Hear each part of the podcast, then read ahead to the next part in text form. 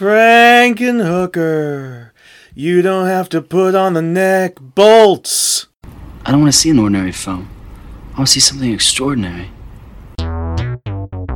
Your sacrifice completes my sanctuary of 1,000 testicles. You ever feel as if your mind had started to erode? Let's rock indeed. Welcome to 1000 Wives of Weird, a podcast that celebrates weird movies. And w- I'm Brad Hefner, and with me as always is. Billy Martell. And this week we return to the wonderful, wild, weird world of Frank Henenlotter, Oh my who we God. previously talked about in our basket case episode. Yes. Frank Hen- Henenlotter is. I don't know how to like. I want to. I want to give the man some accolades before Sure. we even get into this. I think I think the last I just listened to our uh, basket case episode again to sort of like get back in the Frank Henenlotter zone, as if watching Frankenhooker wasn't enough to do that. I what I called him in the last episode was a sleazemeister. Uh, Yeah. and I'm not sure that that gives him enough credit because no, and also because he's he is an exploitation filmmaker. He absolutely in, in and very intentionally places himself in this this world of wild and weird and crazy shit. Yes. But he's like a legitimately like we were talking about with uh, uh, Russ Meyer. Yeah. He may deal in sleaze, but he is a legit fantastic movie maker. Absolutely, and it also I feel like sleaze. I feel like calling him a sleazemeister doesn't even. It doesn't capture the fun Frank Henenlotter clearly has when he makes a film. That's very true. It, like, Yeah. he's like some pervert fairy who's just having the best time making his Oh vulgar, God. strange, violent form of magic uh, on the eyes of sleeping humans. Like, I think that might be one of the most perfect descriptions of Frank Henenlotter's energy. If you ever watch an interview with him, he's he's he's like this this this older guy now, but he's got this manic New Yorker energy to him, where he's just sort of like. He's talking about uh, this Frankenhooker is this movie that we're talking about Yes. today. I don't remember if we mentioned it. or we did not yet. I, I just wanted to. Sure, but he he uh, I was watching the behind the scenes stuff about this movie because I remembered how much fun I had with the behind the scenes material from Basket Mm-hmm. Case. He apparently had like a lot of difficulties with making this movie, even through like talking about like all this this this crap that he went through in making the film. He's like, ah, I had uh," he's like he's so so much energy. He's talking about like how how apparently this movie. Bill Murray would hang around with him in the editing booth because Yeah. he was making the same movie in the a different movie in an editing booth and how he got to become friends with Bill Murray over the course of just making this movie because Yeah. Bill Murray loves Frankenhooker apparently. Apparently, I mean, how can you not love Frankenhooker? Frankenhooker is a film that, like, I watched this about a year ago. Sure. I was working on a play that I did not have a very big role in. So when I was done with my 10 minutes on stage, I would go to the green room and watch most of a movie. Sure. And sometimes I would tell the cast what I was watching during mic check. and I was very proud to announce that I was watching Frankenhooker. It- what a- what a great title. Even more proud after I loved it so much and was telling a man we both know who has won an Academy Award how great the film Frankenhooker is. Yes, yes. Um, Frank Henenlotter is has such a unique vision My god, yes. i- he tells stories. Granted, if you couldn't tell, this is a Frankenstein riff. Yes. But he is still telling stories that are unapologetically his own. My god, yes. If you ever watch Bad Biology, that is going to go to Colonel Kurtz extremes. uh, but the man just has such a beautiful, twisted, dedicated vision, while also still being a ton of wacky fun. Yeah. As mentioned, we're talking about Frankenhooker. We are. And for actually, let's get something else out of the way. I'm very sex worker positive. I believe sex work is real work. I don't think it should be denigrated in any way. I agree completely. Uh, anybody who engages in any aspect of sex work deserves respect. yes. As a just a human being if nothing else. Exactly. There, uh, hooker. I don't think that's gen. I think that's more of a pejorative now. Uh, more Um, of a pejorative term, sure, yeah. So just let's just get it out of the way that this was 1990. Yep. We're not trying to hurt or insult anybody with anything we say. And if you find this movie offensive, again, as we always say, that is well within your right. Absolutely. Yeah, if, if you find the, the, the title Frankenhooker offensive, if you find any of the things that happen in this movie, even though, and I, I, I want to stress, I don't believe that Frank Henenlotter wishes ill will to any human being in I don't think world. so either. I think it's very much a John Waters vibe. He's like, Absolutely. this is crazy and silly and I and also I truly believe that Frankenhooker is a feminist work. I, I don't know if I would go that far. I saw you saying that on Facebook Yes. earlier. Uh, I I am fascinated to hear your spiel about Okay. this, but uh, I I don't know that I would go that far. I view Frankenhooker as sort of like a long build up to a punchline. Oh, it definitely is. it definitely is. Like a really long sort of joke that you would tell in a bar. but that punchline is sort of the it's almost backwards. It's the thesis statement for the feminism of the film. Okay, fair enough. When I first watched Frankenhooker, obviously I did not think that way until I saw the end, The climax. And so when I was watching it again, I was going and being like, I'm going to look closer for these vibes. Okay, and so you've you've had some time to build this up. Yeah. Whereas this is, was my first time watching this. Sure. I am surprised a little bit. Last episode that we did Frank Henenlotter on, you were really into the movie Bad Biology. Yeah. And I thought that would be the next Henenlotter that we talked about. I'm surprised that we went to Frankenhooker first. Well, again, we were going to talk about bad biology and could not find it. Is that what we? Oh, that's right. Because Yes, Steven, Steven chose it. it. All right, never mind. Cut all that shit. So, a brief plot description of Frankenhooker. Again, very much a take off of Frankenstein with a little bit of uh, the brain that wouldn't die sprinkled on top. Uh, a young mad scientist who's. Uh, you know, dealing with a family that doesn't necessarily understand him, has a, a young fiance who's accidentally uh, killed in a horrifying accident. All he has left of her is her head. And what's a poor mad scientist to do but to build her a new body? And where is he going to find willing bodies?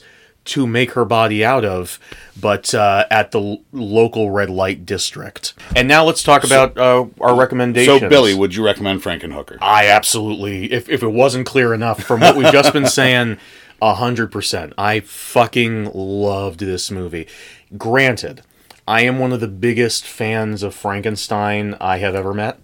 This movie definitely has like a, you know, we we talked about in again in the basket case episode that you had recently been watching a lot of Herschell Gordon Lewis movies. Yes. and it felt like Basket Case was taking off of that a lot. Mm-hmm. I still haven't seen any Herschell Gordon Lewis, so I You should, just so you have the knowledge and you have Mm-hmm. as a few film nerds, belt. yeah.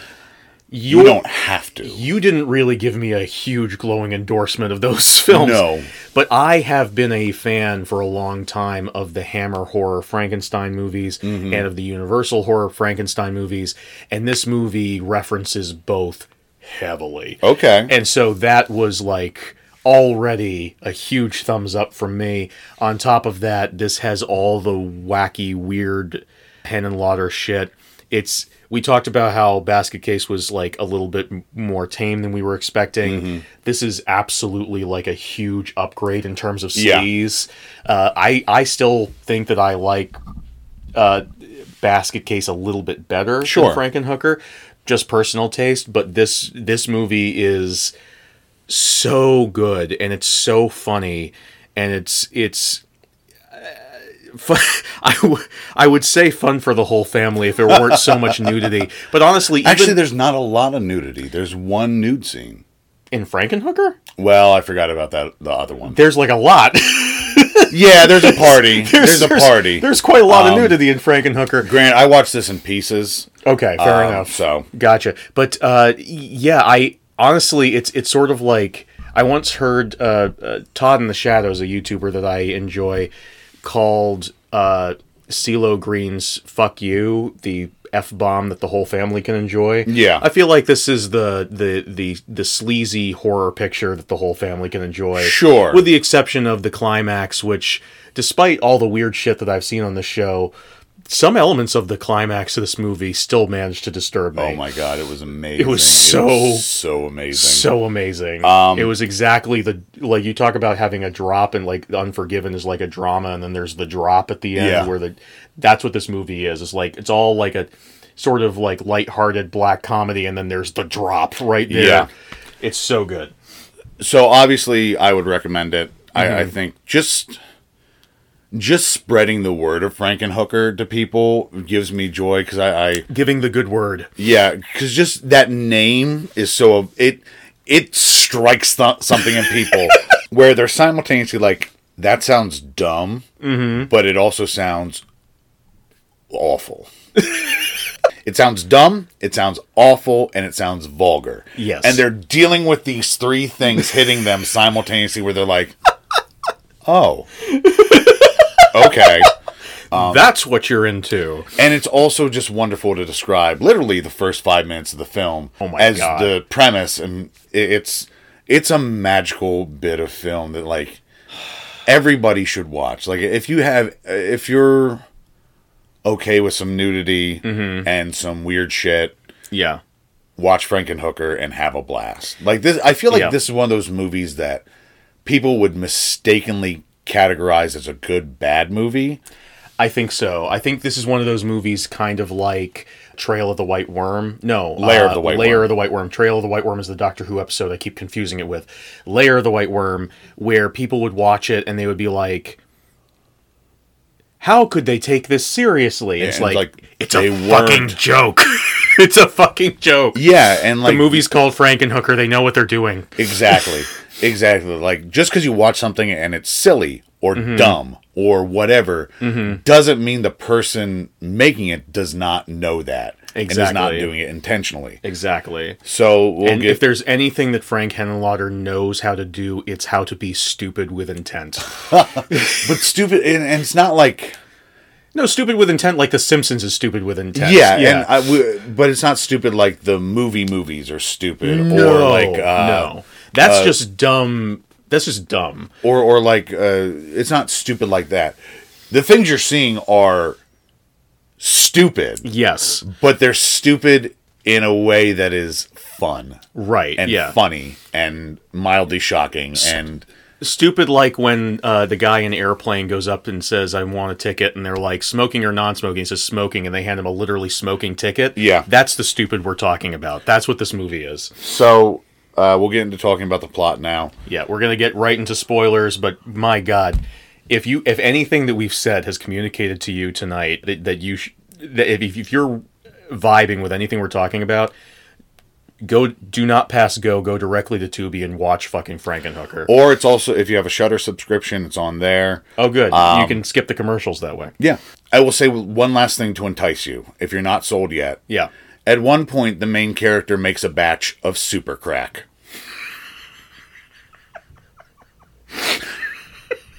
and that's all you're getting that's all you're getting. for now. So I want to talk a little bit about the structure of Frankenhooker because it's Okay. It's odd for Yeah. a movie called Frankenhooker. Sure. Uh, first off, I like I said, I watched this movie about a year ago, Mm-hmm. and I almost always watch a movie once before I do it for the show, so I have a little bit of an idea of what I'm getting into, Yeah. whether I like it or not, what the vibe is, etc.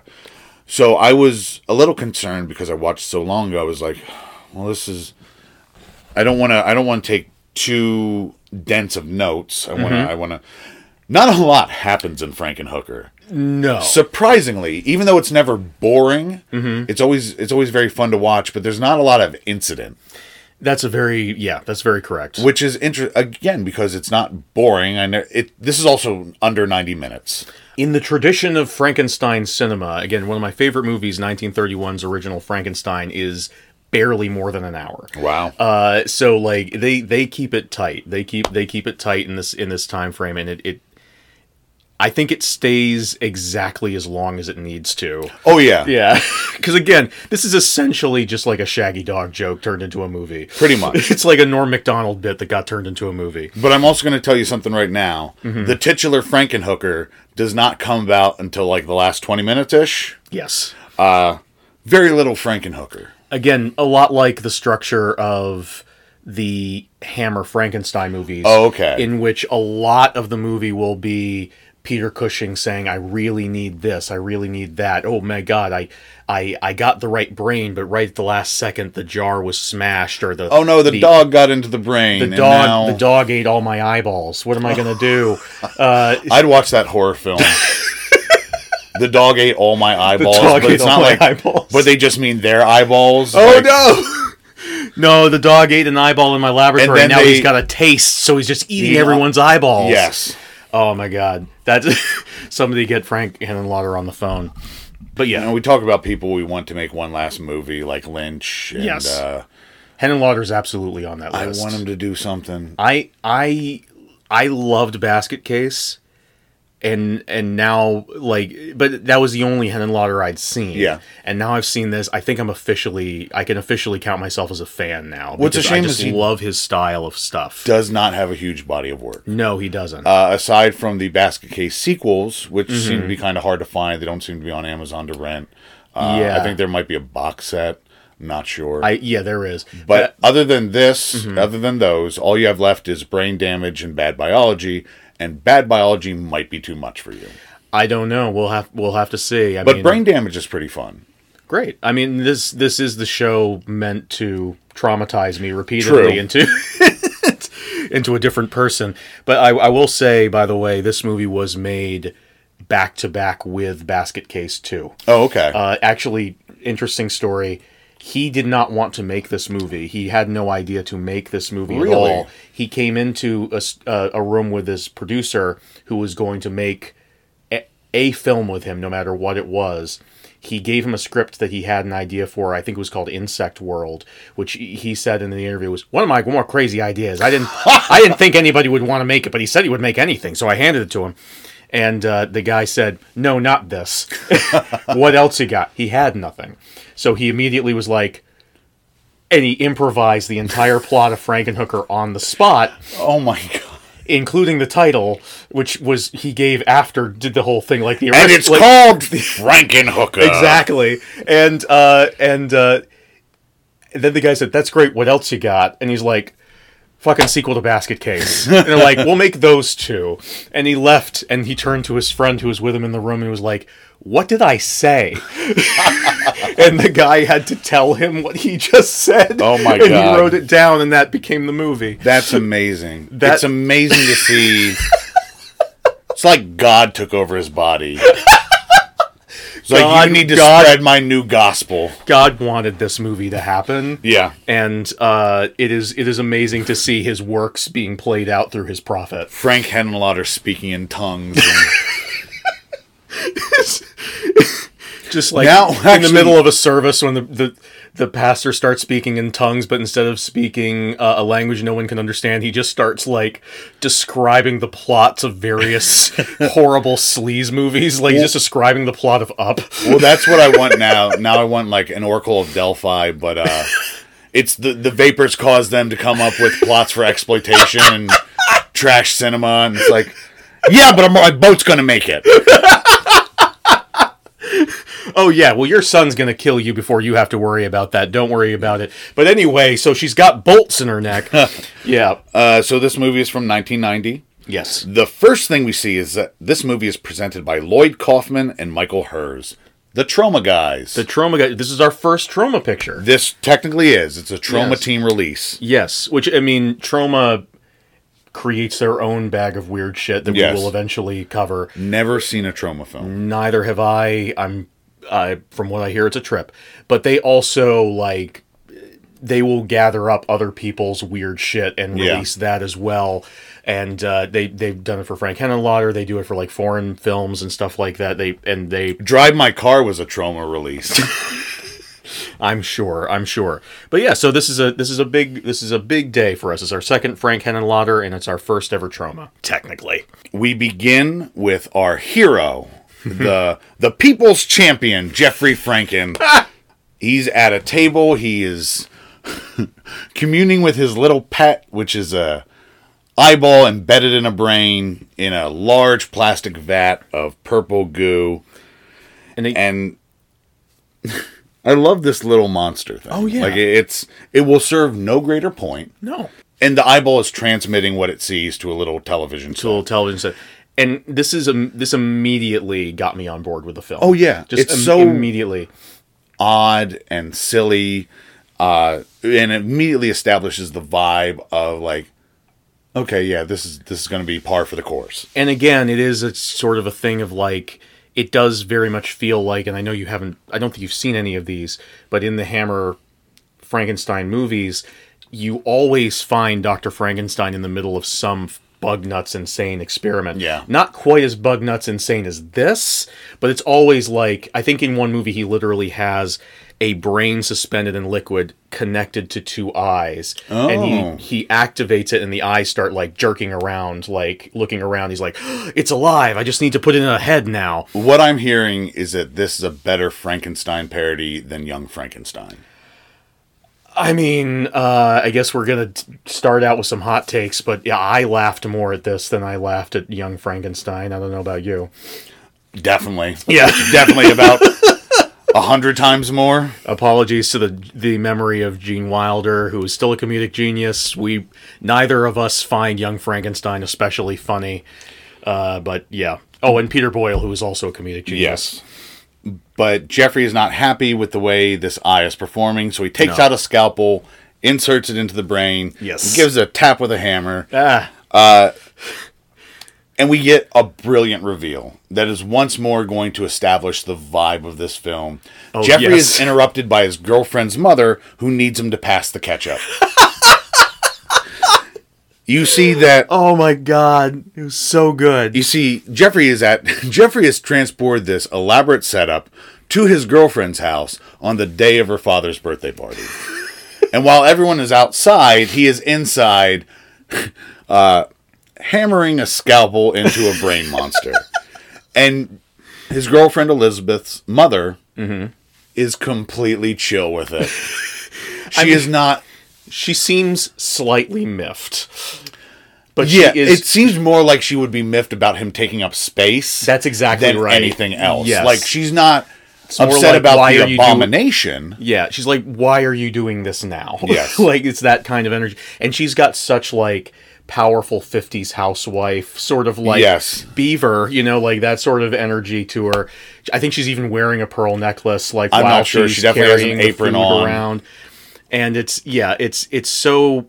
And this is where I wrote down my comment I've already made about like Frank Henenlotter is is is known for schlock, he's known for sleaze. He's a legitimately good filmmaker. Yeah.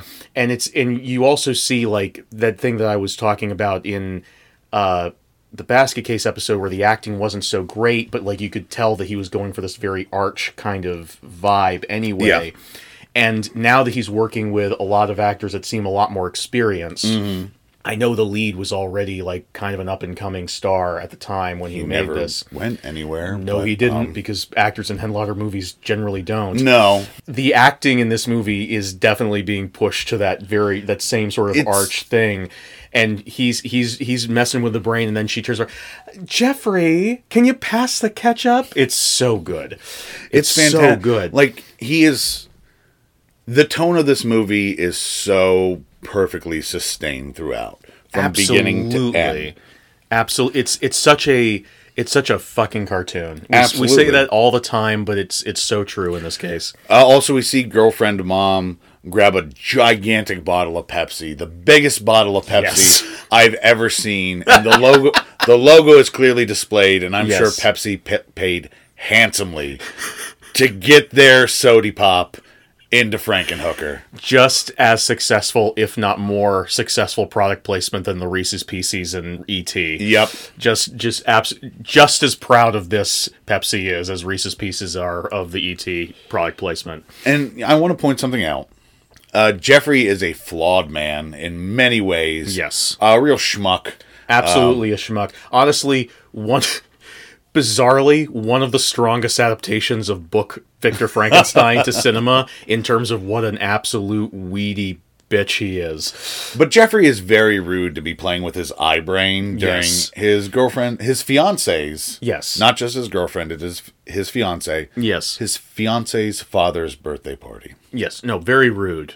Bad table manners. All you aspiring mad scientists out there, don't be like Jeff. Don't, be like Jeff. Listen, there's always time for mad science. Yes. People aren't around forever until you figure out the mad science. so maybe, maybe nail that mad science first, and then you can bring them back from the dead and have all the time in the world with them. yeah, maybe ignore everything we've said up to this point. Or you know what? Make up your own mind. it's your life. We're not your dads. Uh, Unless talk you to your us to fiance's dad. Don't talk to your fiance's dad. Do mad science. Don't do mad science. It's We're called not- free will. We're not the boss of you. Jeffrey is played by James Lorinz, who has mostly these days been relegated to extra work. That's too bad. And like he was uh, like Teamster number two in The Irishman. Hmm. And he never had a lot of big roles or anything. That's Um, too bad. He's he's he's legitimately good. I love him as Jeffrey. Uh, I think he's great. He he he strikes a he has to strike an interesting place with his performance. We- an, an interesting uh I, vibe, I guess. it's great because he's he's not like super sleazy, but he has this sort of residual sleaze about him. I Not like- a lot of charisma, but he's still. I still enjoy watching Jeffrey just mumble to himself and do dumb shit and be awkward. I like the detail that he's from Jersey. Yes. And Frank Henenlotter is this incredibly New York filmmaker. I consider him as as New York a filmmaker as Scorsese. Uh, he just has you can just see in the back of his mind, yeah, I'm gonna make the guy who's fucking shit up from Jersey.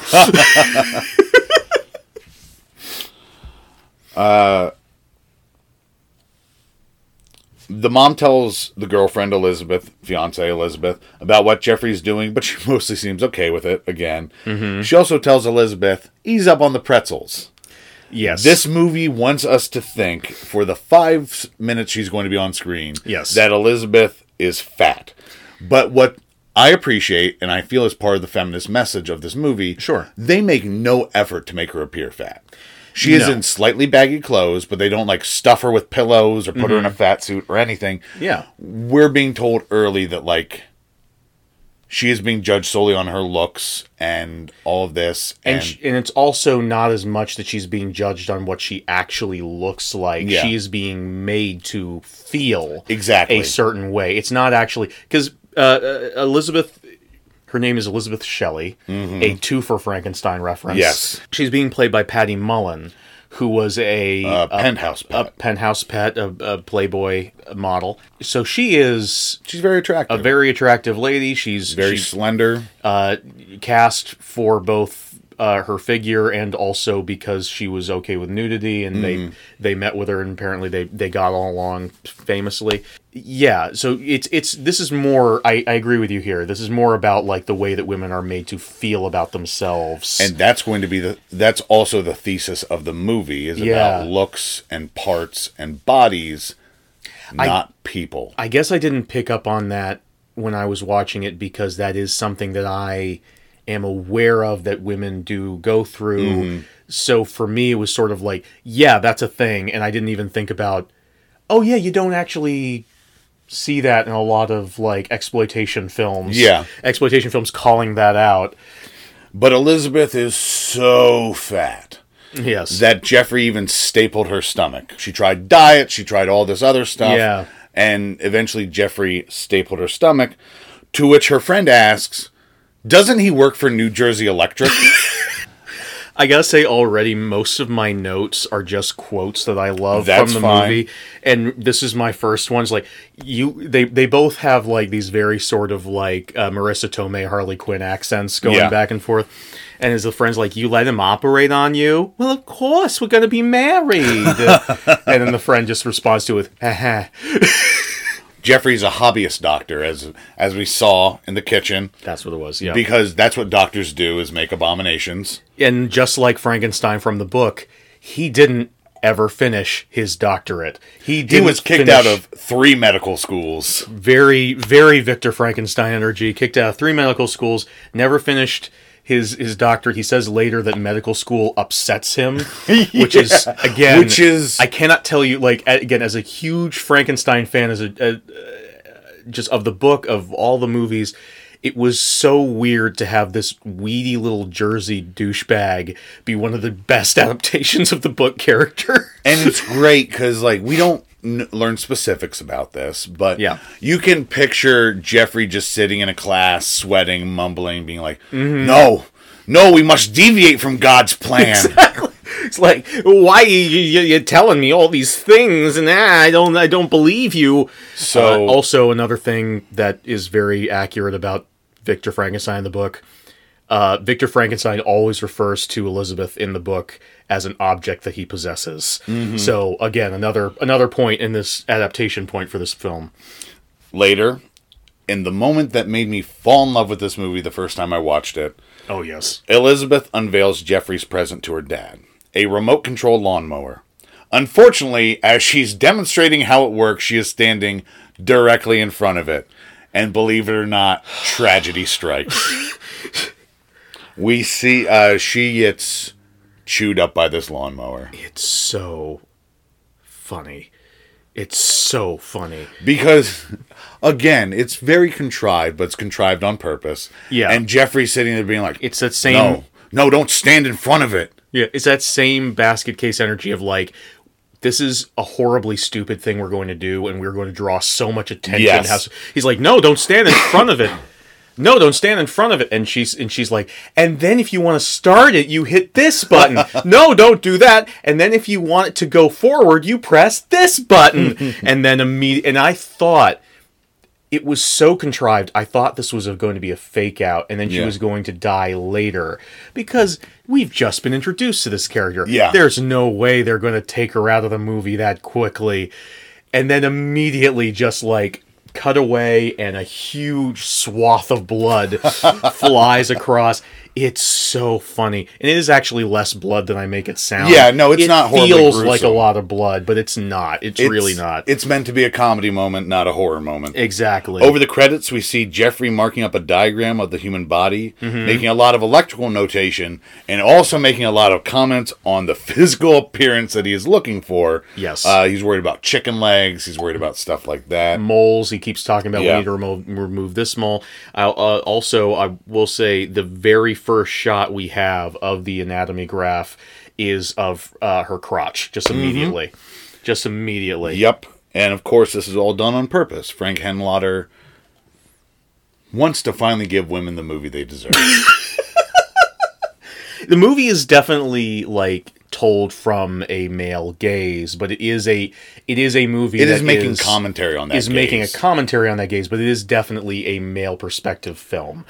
I wrote down like like the husband in Next to Normal, Jeff can't resist the urge to build his girlfriend back to his own personal specifications. I don't know what next to normal is. a a man's wife loses her memory and he decides to build her back with memories that he wishes their relationship included instead of other ones. It's hmm. really fucked up. It's super fuck. Is this a television show? This is a musical. Okay. It's supposed it it is treated as fucked up. This isn't like one of those dear. Oh, Evan okay. Hansen- This isn't one of those Okay. dear Evan Hansen situations where a really fucked up thing is treated like this is good. No, the dad, Yeah. the the the husband in that play is a is a asshole and a monster. It's what it's my favorite musical of all time. It okay. Now that you said that, that is, I I was picturing like a romantic thing, like a, a okay. Now I'm very curious. Yeah, it, I will say this is like a smaller element of the greater show, but it is. Oh, I thought I was hoping this was the entire show. I mean, you could definitely do that if you wanted. That, that sounds like an incredible musical in of itself. But there's a lot of good shit in Next to Normal. Recommended Next to Normal. Okay. Yeah. He seems to be working on something involving Elizabeth. In fact, his walls are covered with pictures of Elizabeth, and he has the eye brain in an aquarium. Of course, you got to keep your eye brain friend uh, handy. You gotta just so he can be in this scene and then never seen again. Oh, I assume it's a he- he. is I he- shouldn't gender. That's true. That's true. Let's let's use they them. So is do you? Th- it's it's really not. They they are really not in the rest of the movie.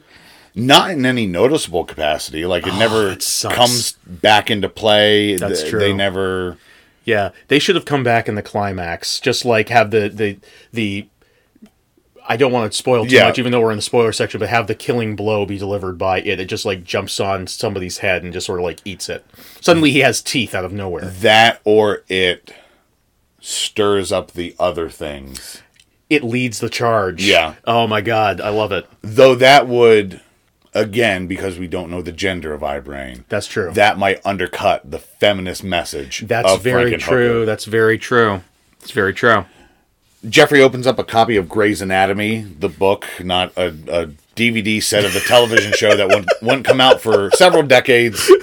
If the movie was made now, I think Frank Henenlotter would have him do that, though. It reveals a videotape labeled Elizabeth. He plays it. It shows a news report of Elizabeth's Mm-hmm. death, where she is described as girthful. Jesus, I didn't catch that. That's so bad. I love that. We also learned that parts of Elizabeth seem to be missing, particularly the head. Uh, the bit that I love here, the quote that I wrote down, is the the newspaper, the the TV newscaster says a toss refers to Elizabeth as a tossed human salad, a salad that was once called Elizabeth. Which is like a whitest kids you know joke. Yeah. It's so good. And it was nice of Jeffrey to watch this tape yeah. just to give us exposition.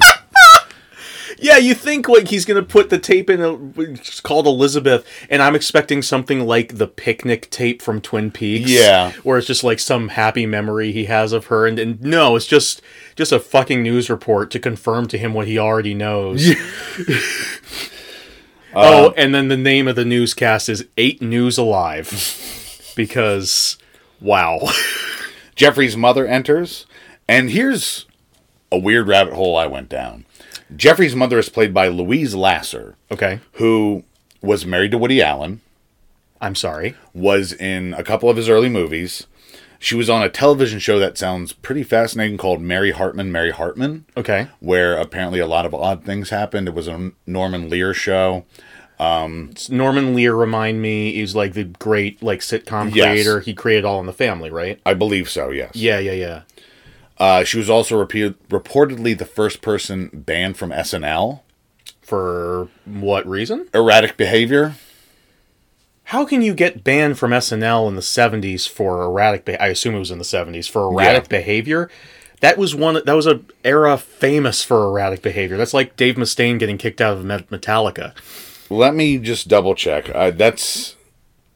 It was not very clear. It sounds it sounds like there's a lot of mystery surrounding this person. Yeah. Um. I know that our friend friend of the show Susan said I saw, on Facebook that she said that she saw this sitcom she was on. What was it called again? Mary Hartman. Mary Hartman. Mary Hartman, Mary Hartman, and that she like recommended it. Yeah.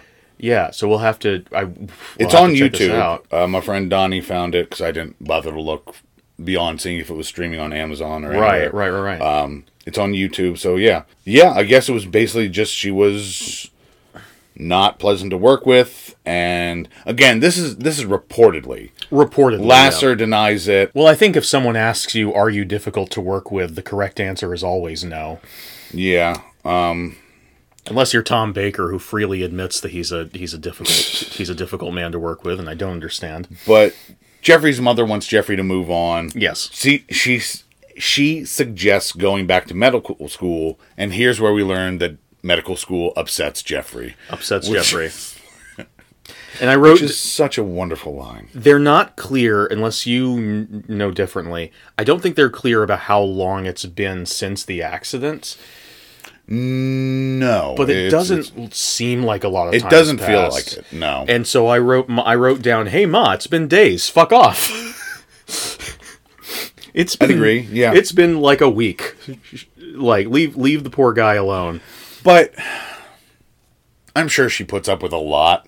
Oh yeah, and he, And As the mother of Jeffrey managed to find somebody at all. yeah, yeah, yeah. She she is a very. I, I'd be interested to see both because you're you're being a little bit cagey about what's in this Mary Hartman Mary Hartman show. So you're just like there's some odd things that happen. So I'm curious what that means. But also she's just a very interesting performer.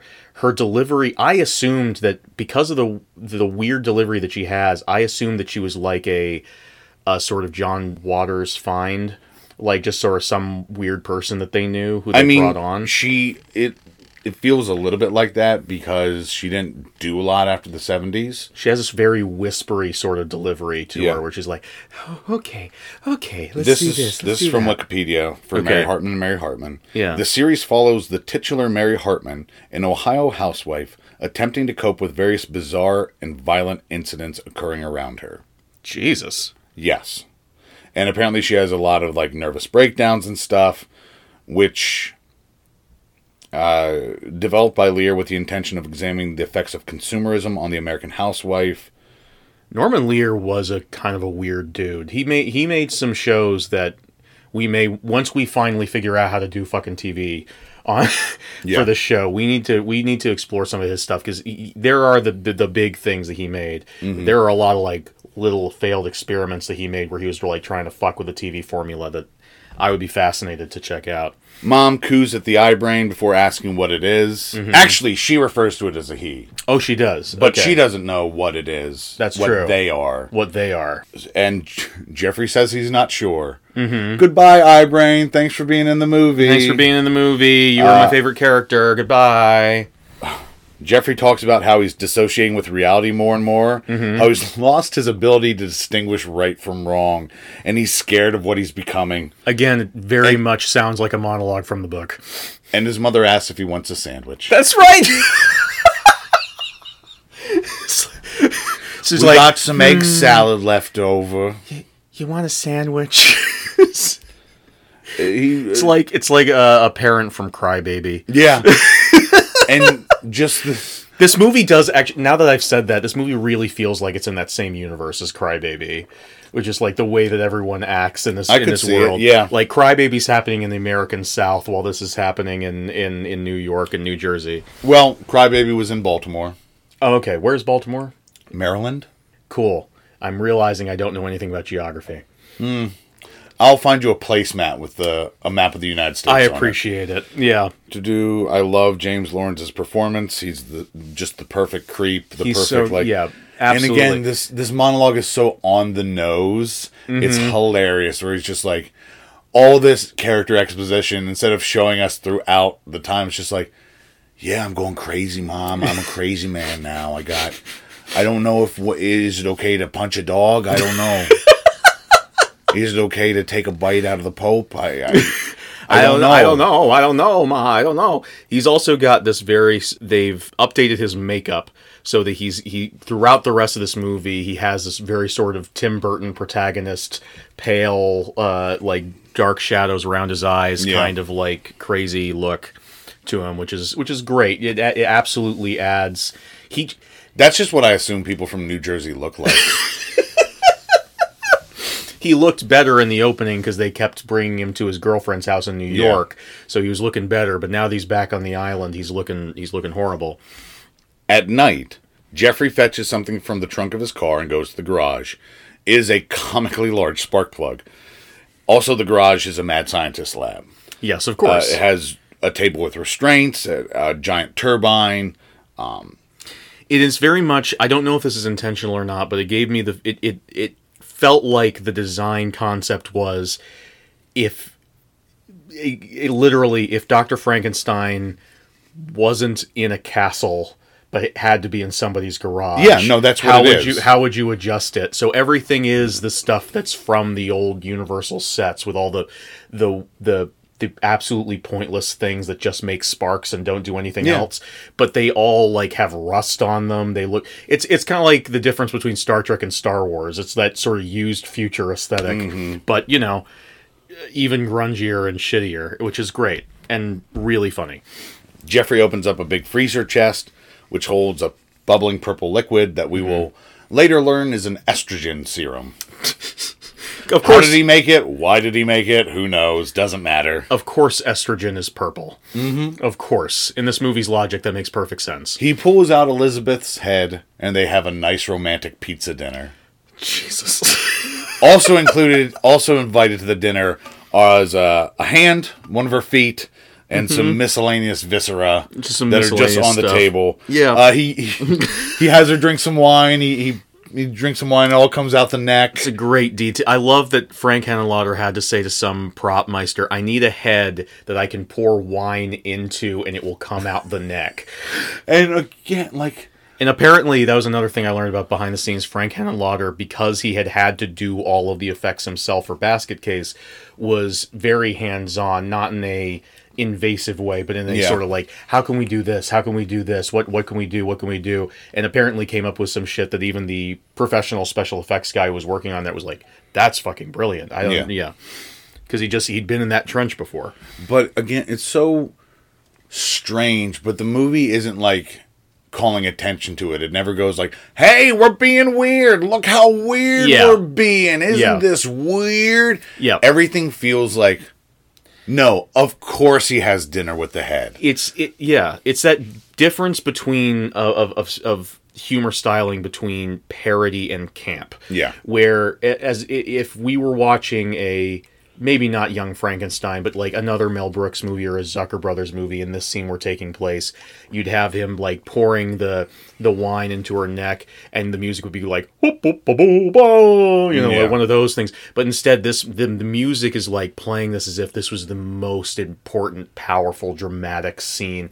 That's why Which- I, I reference crybaby. It's that sort of vibe of like we are taking the stupidest shit in the world so fucking Yeah. seriously. And also, like, it sort of underscores how disturbing this behavior actually is. right yeah yeah it's Yes, that it's sort of- hilarious, but it's also.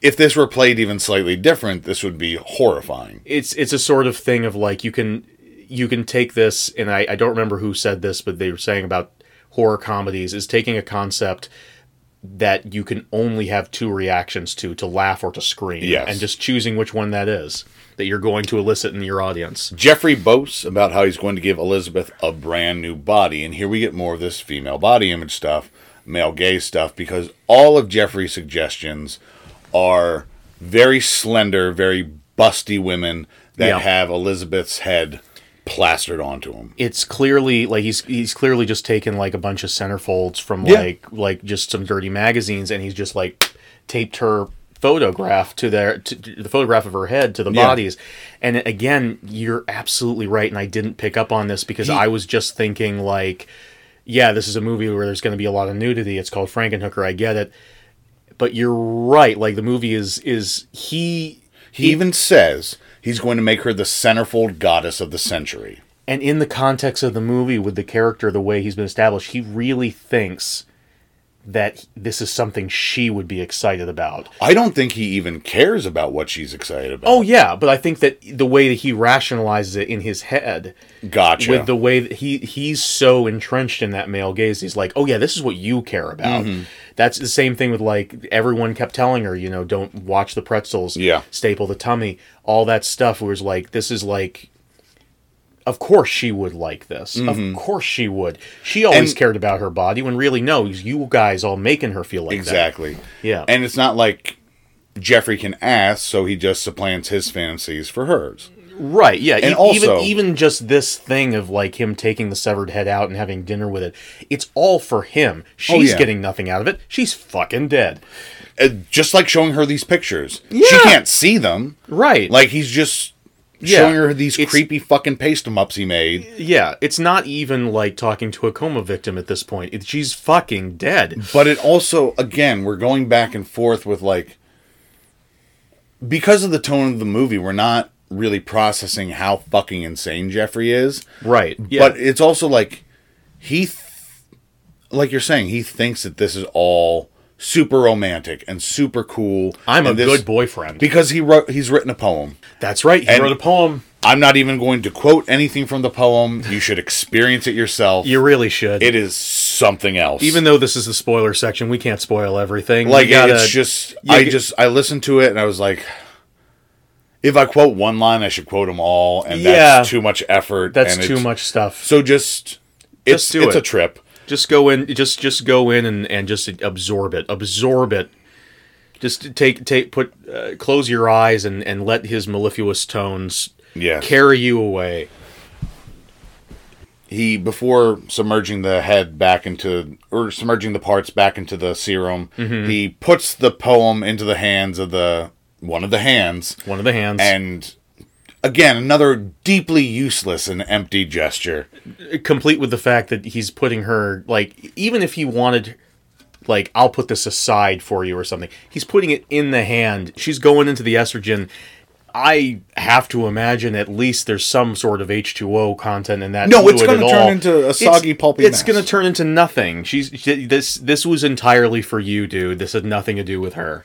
So Jeffrey goes over the diagram again and Mm-hmm. we learn that someone will have to die so that Elizabeth can live. It's Pushing Daisies rules. Someone has to die so she can come back. What makes it worse is the big electrical storm that he needs Mm-hmm. is coming in two days. He needs to find parts in two days. He has to get radical. He has to get radical. Also, he knows that he needs to get the parts in two days because of the helpful weatherman, who is Zacherle.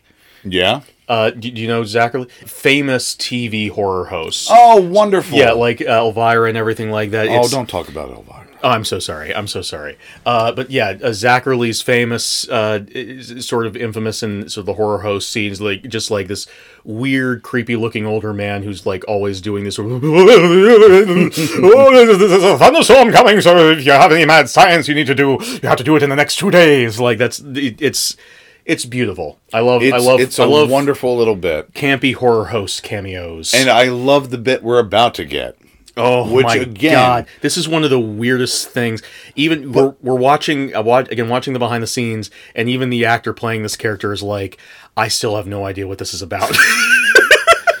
and it's again it's sort of this thing where you're talking about not noticing like the feminist aspects because you're like okay this is what would happen in a movie like this as bizarre as what's about to happen is i was there's no point where i'm not like yeah of course he's doing this no, this isn't one of those things where you're like, yeah, of course. No, this is one of those things where it's like, I guess we should probably just say what the fuck we're Well, talking about. yeah um he before jeffrey gives the great line Mm-hmm. some people need drugs some people need booze i just need a little surgical assistance and he t- he revs a drill says he's having cluster headaches and he drills into his head to help him think First, he checks a little model of the human brain to make sure that he's choosing the right spot. Yes. And then he just fucking drills in.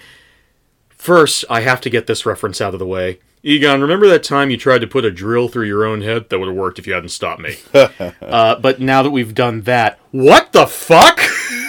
but okay apparently we disagree because i said i was like this feels natural to the movie like this No! feels this feels natural to the character this feels I was, I mean, like, i i think if, come- if if the character does it, it is what the character would do. True. That's fine. Like I, I don't question that this is what he would do.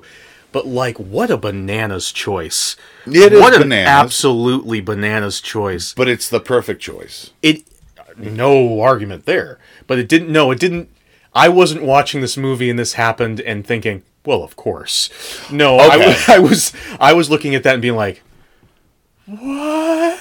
i guess it's also partly because i i think frank You've seen a lot of movies with people drilling into their own heads. You're like, this is passe. one of my favorite songs is called uh the is called trepanation Trepin. Okay, is this is this? uh and this is what I think where I think the scene is coming from. Okay. uh, it, it's I think Frank Henenlotter misunderstood what, trepanation is. Okay. Where you know what trepanation is? I don't, know. Trepanation is a it's mostly an ancient practice. Some people still do it, but you you bore a hole into the skull. oh, I think I was hearing about this recently. Actually, Yeah. yeah. Were we it- talking about this, or was this Possibly. I don't know. But uh, it might have been done to be like release demons or do something. But it obviously No, it's fallen on- out of practice. on an episode of QI, they were talking about this. Yeah. So, So yeah. I think that's where this is coming from. And Andrew Bird has a hilarious song called Trepanation, Okay. which is about a trepanation singles club. And that is Jesus. fre- frequently in my head. So I'm like, the concept of people drilling into their skulls is never that far from my mind. So this was sort of like if we had a um a, a guy who was really stressed and would just be like, "Oh man, I really got to unwind," and would like reach into a, a vial and just like slap a bunch of leeches on his face and then keep going. Sure. Got to get rid of these bad humors. I, I like think that that's sort part thing. of it. I think Yeah. that, or Frank Henenlotter perfectly understood what trepanation is and was like, let's take it a step further. I think it's probably more that. Like, I think he was probably like, hey, what would be a fucked up thing for this character to do to unwind? I'm already doing super crack later. I don't want to. I don't want to tip my hand too much. Absolutely wild. Absolutely wild. And- I love. I love the way Frank Henenlotter's mind works. It, it's wonderful. It's Yeah. and I love the way Jeffrey's mind works because it requires a drill to help it go. uh, and his first thought of who he can collect to get these parts Mm-hmm. is stewardesses, flight attendants. Mm-hmm. No good. That won't work. Won't work. So he drills into his skull again, goes back in, and he has a revelation he should target sex workers. Mm-hmm.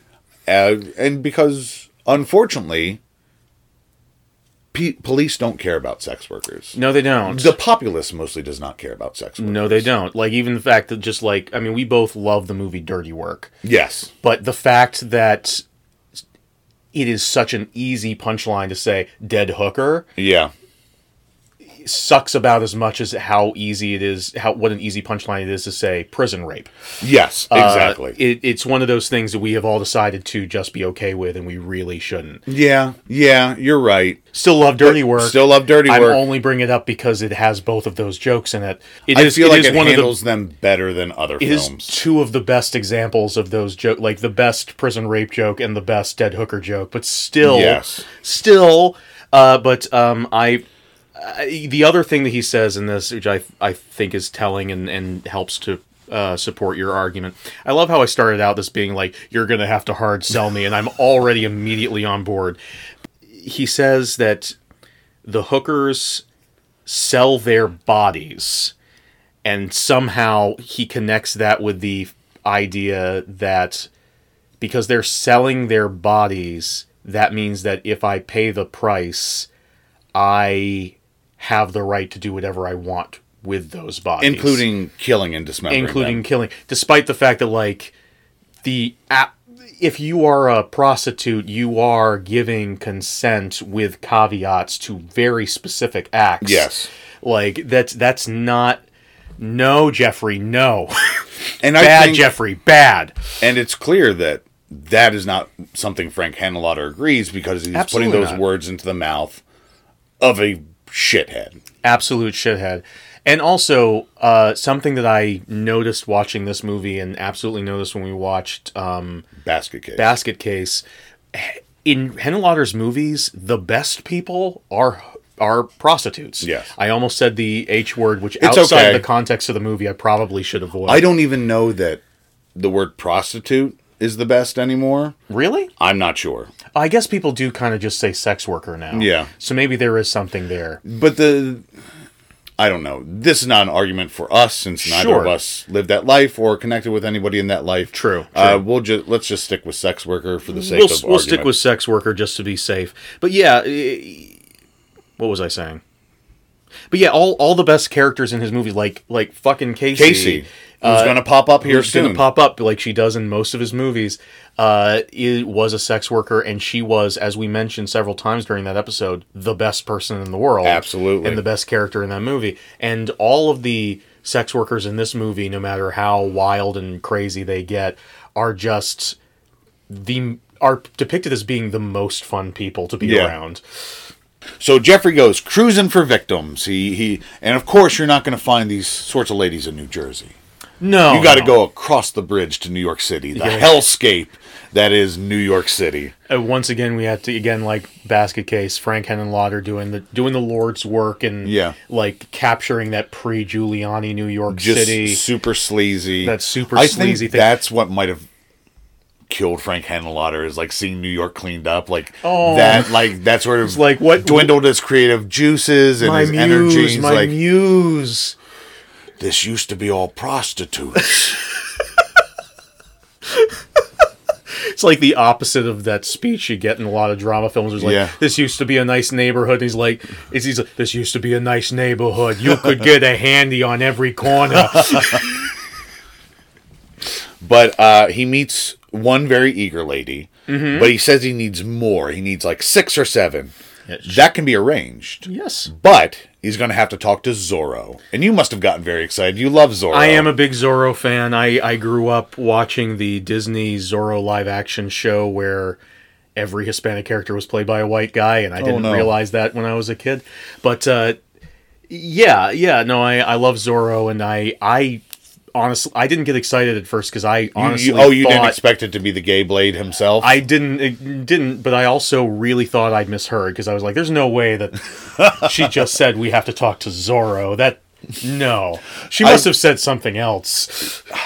She must have said Zulu or Zara something. Now, normally I would make a joke like, "Do you think this movie would be better if it actually were Zorro?" but I don't even want to make that joke because Yeah. this movie's perfect. This movie and is like as close to a perfect movie as you can get. For a movie called Frankenhooker. for a movie. This is uh, the per- the the perfect encapsulation of the title Frankenhooker. Yes. it's a lot of movies. Frankenhooker did not do very well when it was released financially.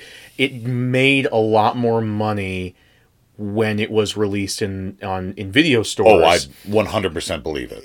Uh, Frank Henenlotter says that he thinks that the, that's entirely because the producer had a gimmick box which had a button that you like a greeting card. Yeah. You could press it and it would say, "Want a date?"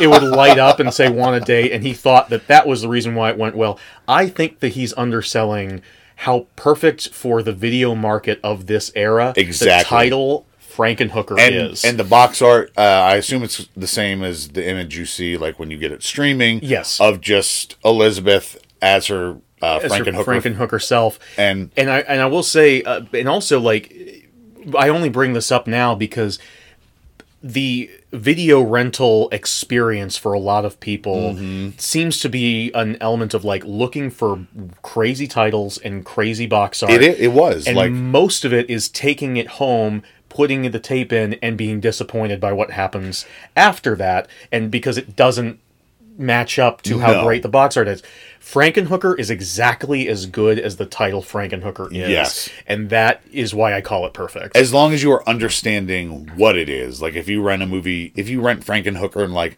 Mm-hmm. I'm going to get a sublime horror experience that will not be seen again If until you're- the golden age of horror that will happen. what's wrong with you if you think that? Or even if you like somehow don't get the joke or like Yeah, this yeah, yeah. isn't scary and like sure sure. Yeah no. I can see it's that. like because there are those people. There are those people who are like this isn't scary. I'm like it's not supposed to be. As much and, and to to your original point as much as i like the idea of imagining don de la vega with any of the actors who played him over the years as a pimp zorro the pimp in this movie is amazing. Oh he's great. He's for as little as he has to do Yeah. he- he's fantastic. Yeah. Uh, and the other thing just to talk about the video rental experience i was a huge scaredy cat as a kid. Like i could not i Hey, could not it's something we have in common. take it like even in the slightest. Even the idea that we were going to watch a scary movie would send me into tears. Do you think that Um, we do shit like this now as like a sort of like rebellion against our past selves? Maybe. Because we, we we were both such weird scaredy cats like just like terrified uh, of of of stuff in movies and now we literally go out of our way to try and blow our hair back every, every week on the show or however often we do this. Maybe. Um i think i just learned like oh the movie the movie can't hurt me.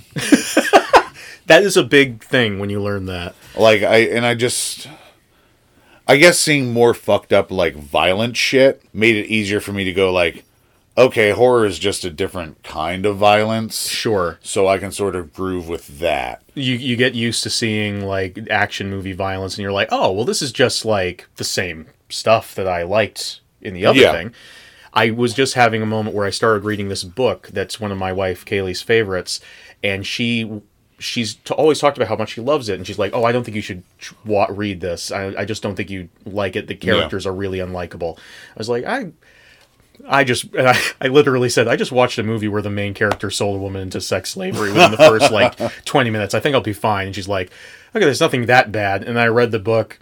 I'm like, it's great. The characters are awesome. He's like, that's right. I keep thinking about you as old Billy.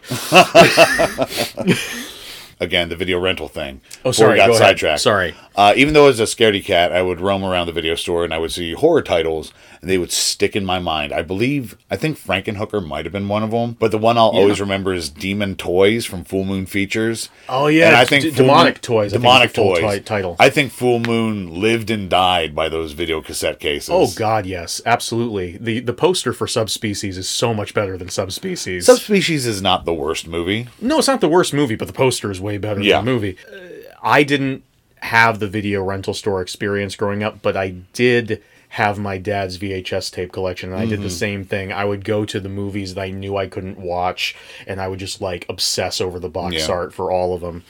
And uh, uh, for some reason, I decided that my favorite was Under Siege. And the minute I was told that I could watch rated R movies unsupervised, I went, I ran up and put in Under Siege, and was immediately disappointed. Of course. Yeah. Jeffrey is taken to a strip club called huevos grandes, which means big balls. Of course it does. Technically, it means big eggs, but you know those south of the border folks, they call their balls huevos. Okay. Jeffrey is taken through a Skid Row hellscape, uh, past like just all these sleaze bags, and Mm-hmm. he's taken into a bathroom where uh, a three ways going on with a door to the stall that doesn't close. just keeps opening and closing and opening and closing. It looks honestly the the action of the the door opening and closing and them and what they're doing in there is so repetitive. It feels like he's passing by an, a bunch of NPCs. he's just like going by and is like, okay, well that's their looping action. So here's the interesting thing: like we're meant to see these people as like monsters, and like, oh, Jeffrey's going into like a literal hell. Into the bowels Jeffrey is planning on killing a bunch of sex workers and Exactly. stealing their parts. He he he kisses the severed head of his fiance. Mm-hmm. Uh, he. He has embedded, presumably, a human eye that he got somewhere, into presumably a human brain Yeah. that he got somewhere. Somewhere. Yeah, I love the juxtaposition of like Yeah. This is because we're going to find out Jeffrey is bizarrely conservative. He has Yeah. one line that I was like flipped a switch for the character for me that Yeah. was like, "Oh. oh. Interesting." Yes, Um, I think I know which line you're talking about. We'll get to it shortly. we will get to it. But so like even though Jeffrey wants to turn Elizabeth into the sex pot, Yes. this I this world is so wrong and hellish to him. Well, I mean, if you're if we're talking conservative, that is the whole conservative vibe, isn't Yeah. it? It's it's belie- it's saying one thing and thinking another, especially when it regard when it comes to women's bodies. And the cognitive dissonance of like yeah, I can do all this horrible shit, but this horrible shit Yeah. is too much. if you are getting if if there's pleasure happening that doesn't involve me, it's wrong. yes. If I want something, then I should have it. But in this bathroom is Zorro the pimp, who is also a drug dealer. And he's played by some fucking bodybuilder. Like He he's just is, like uh, gigantic human being. Yep, he's a big old burly man. Yeah. Not burly. He, he's not like barrel chested. He's just like a bodybuilder. Like, a bodybuilder, no, like you- someone who would be a Arnold- jobber against Jean Claude Van Damme in a movie. That's exact. Yeah, very like Arnold Schwarzenegger stunt double kind of Yeah. shit going on, except with a big mustache. Zorro tells Jeffrey he can get him some girls and maybe even some crack. Zorro is a very uh, even-handed sort of pimp character. A lot of pimps in movies tend to be like these over-the-top sort of Batman villainess, Yeah. crazy people, and he's just sort of this very. Part of it is because I think they literally got a bodybuilder. I don't think this Yeah. guy's an actor. Like, so his performance is very understated, and that's sort of like I, I memorize my lines. And he's know. not dressed ostentatiously like a lot No. of cartoon pimps. he does he he comes over he's just sort of like a very sort of reasonable guy the only hint that you get that maybe this guy's a total psychopath is well despite on top of the fact that we just had this sort of journey through jeffrey's idea of hell to get to him but also the fact that he apparently brands all of his girls Yeah. yeah, which is like a you know horrifying thing. He has like is uh, just like Zorro is famous for like marking his territory with a Z. Is like a it's like almost a cattle brand of like a circle and a Z on all of his girls on their like forearms. And uh, but other but even though that horrifying thing is happening, he just takes Jeffrey says like, "Oh yeah, I can get you some crack. Yeah. Yeah, absolutely. Let's do some Uh, business." Next, we see a TV program, and here we get our Beverly Bonner cameo, who is Casey in Basket Case, and she's arguing for the legalization of prostitution because it would help the women. Yeah. Uh, a lot of them are being controlled by drugs, Yes. uh, specifically crack. And She's playing Casey, and I like to imagine that she her character's name is Casey, and I like to imagine that this is Casey, Yeah. who in her older age is like advocating for the girls that are still on the streets. I think that's a fair head canon. I think I think that's probably the head headcanon that the actress had. Again, this Yeah. actress continued to play Casey not only in Henenlotter stuff, but in her own stuff that she wrote for the character afterwards. And again, this is a very progressive ideal that Frank Henenlotter is giving time to in his movie. I was genuinely shocked to see it mentioned at all in and she is juxtaposed with a very loud uh, conservative type who do as the as the host of the show Yeah. yeah, who's who's just like absolutely Glenn beckoning it up in there. Yes. Yeah. And Casey's the reasonable one, and she's Yeah. the right one, and If, if Um, you don't, we know that no matter what else is going on in the movie, if Casey's saying something in that movie, Henenlotter's on Casey's side. Exactly. Because Casey's the fucking best. and Jeffrey, reasonable man that he is, Right. agrees that crack is killing sex workers. Mm-hmm. Meanwhile, he's made some super crack To kill that them will faster. kill them more efficiently. Yeah. And again, he's justifying in his mind, he's like, "Oh, it's killing them already. I, I might as well just do Yeah. it faster." Yeah, there's a lot of there's a lot of justifying self justification going on with Jeffrey throughout this whole movie. I, I will point out the super crack came about at almost the last minute for this movie. Really, it's one of my favorite elements. It was not part of the original pitch for the movie that he made up on the spot. The idea came because he couldn't think of a way for Jeffrey to kill the prostitutes because he was like, I want the audience to kind of sympathize with him throughout this film. I don't want if I have him pull out a meat cleaver and chop these girls up, no one's going to be on his side Yeah. for anything going forward. So what's something funnier? What's something funnier? And for some reason they landed on Super Crack. well, it's hilarious. It is one of the best things, and it became Frank Henenlotter's favorite thing. Well, a certain thing about it became Frank Henenlotter's favorite thing about this movie later on. Back on the TV program, we see footage of Zorro harassing one of his girls. The woman calls out Jeffrey's name. I'm not sure if we're supposed to think this is Elizabeth or if Jeffrey is hallucinating or what is going on. Yeah, I was confused by that scene as well. Either way, Jeffrey flips out. right? And you know what's good for a flip out? Mm-hmm. A drill. Good Yeah. old drill sesh. Time to run some drills. Do some burpees. Just- There's nothing I that should be a part of every high school foot pro, football program. Like Sure. you do the tackling, you do the sled thing, you, Yeah. you run some laps, you do some uh, suicide drills, and then Mm-hmm. then you uh, trepan yourself. I mean, they're destroying their brains anyway with all the concussions that they have. So why not? That's some real Jeffrey Franken thinking right there. Oh no, That's- I've, be- I've become that which I hate. That's the pitch I'm going to make to the school board.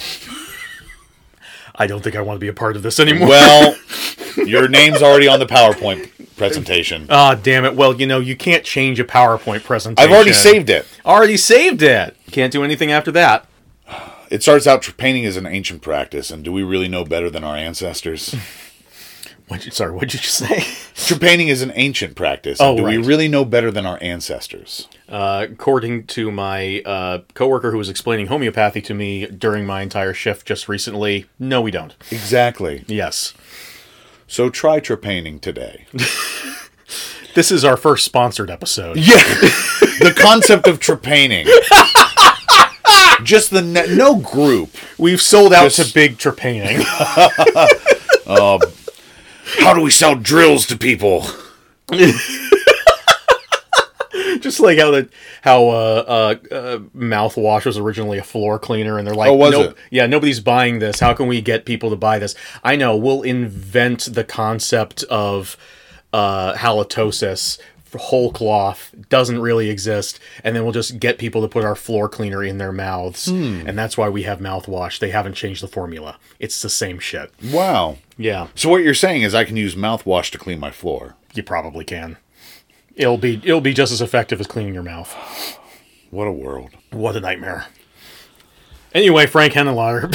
After a good drill sesh, he rationalizes that he's not killing anybody, the crack is. right, right. And it's, yeah. and it already is. He's just going to leave a lethal form of crack in their presence. Ex- and it's, it's, and it's up to them. It's uh, he's not making them partake. Nope. He's not making Nope. them partake. It's up to them. He he tests the super crack on a literal guinea pig, That's right. and it we'll find out what super crack does. Is it makes you explode. Never it's never there's never any attempt for Jeffrey to explain the science. It just makes people explode. just makes you anything explode. explode. Like Right. any living thing explode. I, um, obvious, really obvious. There's no reason to explain It's- it. It just makes sense. It just makes sense. I wish there. Do you think like if Jeffrey were to make a super version of every drug, the end result would always be explosion, or do you think it would be different? like if he made super cocaine, do you think maybe that make turn someone into a giant man? This is a moment where sheltered Billy from the compound needs to ask a, a question that maybe he should already know. I thought crack was cocaine.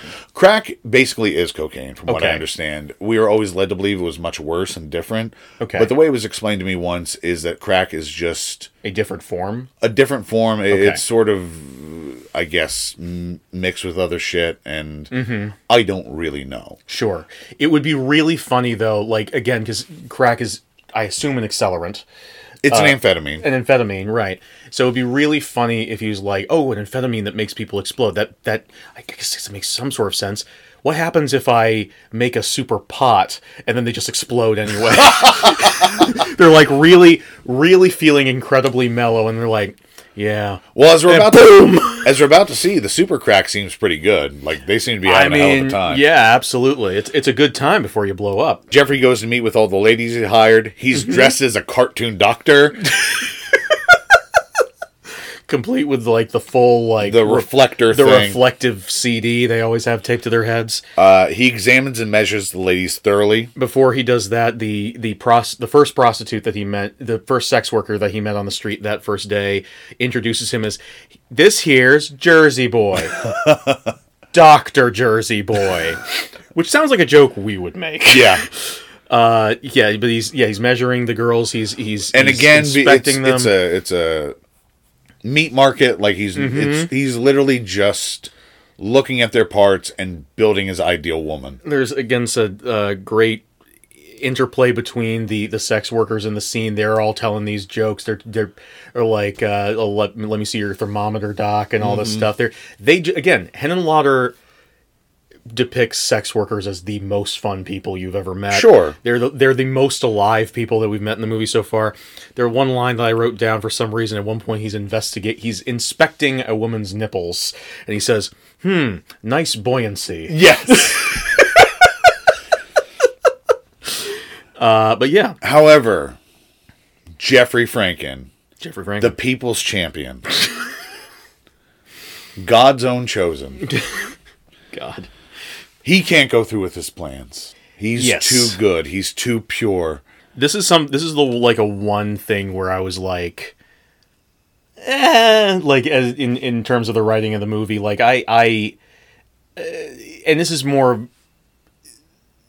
this is more a trend that annoys me in film in general when a movie sets out to have a sort of a fucked up or questionable protagonist and then like at the last second is like but we can't let him actually do a bad thing kind of Yeah. like Night of the Beast Sure. uh, like at the end where we didn't actually get to see the, The priest kill the baby? kill a baby, uh, which uh, you, know you understand like why they don't want to do it. Yeah. Again, Frank Henenlotter's quote about like I can't have him pull out a meat cleaver, and then I am very happy that Super Crack is in this movie. I Yes. cannot tell you how happy I am that Super Crack is in this movie. There was a moment, if I'm going to pick at anything in this movie, there was a moment in the back of my head when this scene happened, and he's like, "Oh, I just can't go through with it." Where I was like, "Oh, come on." Kill him. Kill him Sure all. you can. Sure you can. I believe in you. Why don't you believe in yourself? Exactly. he, he he just can't choose whether he should do it or not. The ladies just want paid. The ladies start to worry. They they they have been informed that he's going to inspect them and then choose one for whatever his purposes are. Apparently, he's told them a story about his brother who's sick or something Yes. like that. And they're with the the talking out loud to himself that he's doing, they're starting to get a sense that maybe he's going to back out on their deal, Yeah. and they're starting to get upset because there's been a lot of poking and prodding today, Yes. and they just want to get fucking paid. He tosses them the bag with the money in, which mm-hmm. they take out, but Chekhov super crack. it's in there. They find it. Do you. I'm going to propose a scenario to you. Go for it. Anton Chekhov goes to hell, Okay. Okay. but he ends up in heaven. Oh. Once, because in hell they get everything ever made. Okay. Hell has all the channels. Okay. So Chekhov watches Frankenhooker, mm-hmm. and he is introduced to the concept of super crack, Sure. and that caused him to ascend into heaven. Him now, is it him knowing about super crack that makes Yes. him go to heaven? The- like, there just was a- the, that knowledge. Master writer and drama Okay. Anton Chekhov. Yeah, do you think that's possible? Th- Uh, so he, he he just sees Frankenhooker because Hell has all the channels. Yes. He sees Frankenhooker, and the knowledge of Supercrack is enters his mind, and he's like, "Yeah, Jesus did die for my sins," and he just sort of like teleports up, Yeah. into heaven.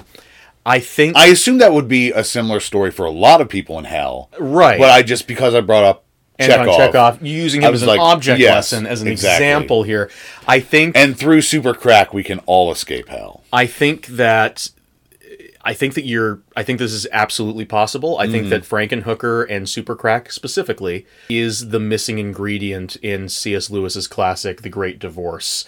If ah. only all those people on the bus who got to visit heaven from hell in that story had seen Frankenhooker and known of the concept of Supercrack, all of their petty grievances would have fallen away and they would have entered the kingdom of heaven. I'm going to name some other people in hell. Okay. And you tell me if the concept of Super Crack would, Would work for them. them. I mean, it's a pretty universal thing. So let's see. uh, Stan Lee. See, the problem is, I think he already knew about it. You think he already knew about Super crack? I think he may have invented it. Jack, what if there was a way to process cocaine? I don't know why I'm doing Peter Falk for Stan Lee. Because every voice we do on the show is Peter Yeah. Falk. Yeah. Um, yeah. okay, It's either uh, Peter, as, as we learned in the basket case episode, it's either Peter Falk or James Mason. Those Yes. are our two voices. those are my two voices. You have a better range. oh, whatever. Yeah. Okay. Hello, true believer. Super crack, Excelsior. There, I found it. Yeah. Uh, it's very Peter Falky, but it's just in a higher register. Yeah. More energy because of the because of the super Because I smoke super crack every day and I exploded. And the forces of the cosmos brought me back together so I can tell you this story of a love triangle. originally uh, Silver Surfer didn't get his powers from the power cosmic. It was super crack. Yeah. And someone, some uh, uh, fool, absolute fool, cross that out and replace it with the power cosmic. What the fuck is crack? That won't be invented for several years. Okay, uh, John Wilkes Booth. John Wilkes Booth. I think that the knowledge of super crack would make John Wilkes Booth cry Mm-hmm. and just like because just knowing about something so beautiful would immediately make him understand all the harm he had wrought with his backwards beliefs, and he would, yeah, I believe he would Okay, heaven. okay. Yeah. Uh, King Herod. King Herod. That's The right. version of the King Herod that massacred all the babies. the version of the king, specifically the version of the King Herod that, that that massacred all them all them babies. Ooh, that's that's rough. I think he, I think, uh, I think he would have to watch Frankenhooker, know about Supercrack, understand Supercrack, absorb Supercrack into his heart, and then maybe watch the three basket case movies as Okay. well before he could get into I'm gonna say purgatory. Okay. But that's a lot of dead babies. That's a lot of dead babies. It's a lot of dead babies. I don't Um, know if he would go directly to heaven, but at least to purgatory based on those four movies. And the worst thing about all those dead babies, Yeah. he didn't even get the baby he was trying to get. it was all for nothing. he Except quite- that baby went on to die for people's sins. he quite factually did not manage to get the one baby he was aiming for. Ah, hates that savior. Jesus Yes. spoiling him at every turn. Famously, King Herod, the inspiration for uh, fuck, what's the character's name? Yosemite Sam. Yosemite. King Herod, famously the inspiration for Yosemite Sam. There's gonna be a census, you varmint. Jesus Christ. yeah, that's what I'm talking about. Yeah, exactly. You were talking about Jesus Christ. Um, the ladies pin Jeffrey down and smoke the super crack. Mm-hmm. They're having a grand old time. They put on some music, and here's the line. Jeffrey calls it the devil's music. Oh my! Oh, he has two lines during this Okay. bit. This is actually not the bit that I thought I, I, oh, was the remembering. just say no thing. Uh, no, I misremembered a different thing. Never mind. Okay. But he, but he, he, yeah. So he says, "No, not the music. It's the devil's music. It'll, it'll, it'll give you the wrong ideas." So this tells us so much about Jeffrey. Like, Yeah. what a weird conservative Mm-hmm. square he is. Who again, Oh no, I, I got the line wrong. It's so much better. No, not the devil's music. Turn it off. It's a deadly mixture. presume okay. Uh, presumably Jeffrey somehow knows that jams will like intensify the super crack. That's what it sounds Maybe. like. I- but he still calls it the devil's music. Here's what I say. here's the line that actually made me hate Jeffrey. Okay. It's not that line because that line I just laughed at. I thought Oh, it's a was- funny was line, really but funny. it, for me, it informed a lot about Jeffrey's character. It absolutely did. I didn't pick up on that element of Jeffrey's character until a couple lines later. Two, uh, all of the the sex workers immediately start getting undressed. okay, getting I know what you're talking about. Uh, Yeah. Hold on. They immediately start getting undressed. They're and they're, they're all dancing. jumping They're around. smoking crack. Yep. Jeffrey keeps pleading for them to stop. Mm-hmm. Uh, he says there's programs they could check into. That's although presumably it's too late. Like presumably hilarious. it's There's programs. Yeah, he's just yelling all this stuff, and all And of it. then- all of it is gold. I will. s- Right before we get to it, uh, there is a woman who, again, they're they're all like just taking their tops off. Mm-hmm. Again, this is Frank Henenlotter in the documentary referred to this movie as softcore, which having come from watching Up, up and I seeing have a true softcore. whole new definition of what softcore is. Yeah. One of the women, there's this trick that a lot of men do, especially bodybuilders like Terry Crews is famous for doing this pe- pec popping, yes. which I have never seen a woman do. Oh, I didn't notice this. And Maybe I there's there's like or there's an actual yeah there's there's like a woman who's just like and she's not even like like uh like small chested she's got like you know she's got boobs and she's like fully flexing her boobs and I was like I've never seen that before that's legitimately incredibly impressive I'll need to go so I back just and watch it. I would shout out whatever whoever that actress is nice and here's the part you're talking about. here's the part I'm talking about two two of the girls begin kissing, and Jeffrey yells that that's not natural. yeah He's trying to bring a woman back from the dead.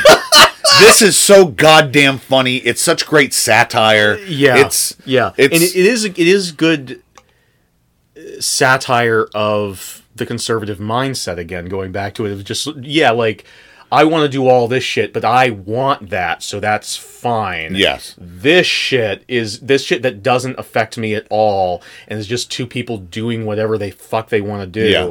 That is of the devil. And, he also developed a batch of super crack to kill people. And this is a subtle aspect of the movie. Like, Yeah. aside from this scene, we're not given a lot of clues of Jeffrey's conservative nature. It's just sort of a vibe you pick up. Sort of, yeah, Especially- but mostly in this scene, but you like once you accept that as a fact about his character, you can like Put that on other stuff. and it it it fits with the rest of his actions. And again, the movie. on this watch, I was looking more Exactly. for meaning and It's sort of Frank like- Henenlotter's philosophy and what he because again after I ended it, I was like wow this is a feminist film now I'm watching it in that context of like maybe this isn't just a wacky crazy movie let's see what Frank Henenlotter is saying It's sort of like when you get to the end of the uh, a, a murder mystery, if it's very Mm-hmm. well written, and then you go back through it and you're like, oh, this all makes sense in context. Yeah. Except in this case, the killer is uh, bigotry. So yeah, I just I wrote down, fuck you, Jeffrey. And- fuck you. and I love that Jeffrey is a surprisingly complex character Yeah. And Again, like I can't I I it, I said it as a joke, but I couldn't be more serious. This is one of the most accurate book to screen adaptations of Dr. Frankenstein. yeah and I can't believe that this weird Jersey fuck is is that. do you think this movie would have been it would have been more popular Sure. do you think it would have been better if Jeffrey had been played by Bruce Springsteen No. what about Glenn Danzig Uh no. What about Kevin Smith? Uh no. What if, a- if possible, a harder no than the previous no's. What about the Jersey Devil? Just the actual Jersey Devil. Yeah. Um, I'll have to think on that one. That's a tough. That's, Okay. That's tough. That's tough for me because you know I love the Jersey Devil. I know you do. His episode You- of Cake Boss was the best one. Oh my god, so good. Yeah. You I just your the studio is covered with Jersey Devil plushies. Absolutely. And you have those tattoos. I do have all And- yeah, just like an absolute sleeve. and I've I've used your computer and I've accidentally seen some of Mm-hmm. your browser history. I see you're looking for the f- full human Jersey Devil suit. I don't know whether it's for you to wear, for someone else to wear. I'd rather not get into it. Uh, okay, yeah, fine, it's, that's it's, fine. It's a little bit That's personal. fine. It's a little bit Um, personal, but yeah, no, no. The, my my love for the Jersey Devil knows no bounds. Yeah. I oh man, I, I'm gonna have to think about it. Uh, Honestly, you bringing up the Jersey Devil is like me bringing up Elvira. horse heads just drive you wild. Just wild. On anything other than a horse, it's just oh, so sexy. we didn't get into this, but Horse Girl was like a difficult episode for me to get through. well, thankfully there weren't a lot of horses in that movie. Not a lot, but every time there was, oh my god. Mm. Okay. That's why you love Equus. and Yeah. why you why you never use the phrase horseplay. It's just it means a lot to me. So It's it's, like- it's like it's yeah. I can't I can't just throw it about willy nilly. then we get one of the most brilliant sequences ever put on film. Yes. The sex workers start exploding. And Should have sent a poet. oh my god. Now, Right. I this is again. Um, I think I already mentioned this a little bit in the opening. Frank Henenlotter did not have a good time making this movie.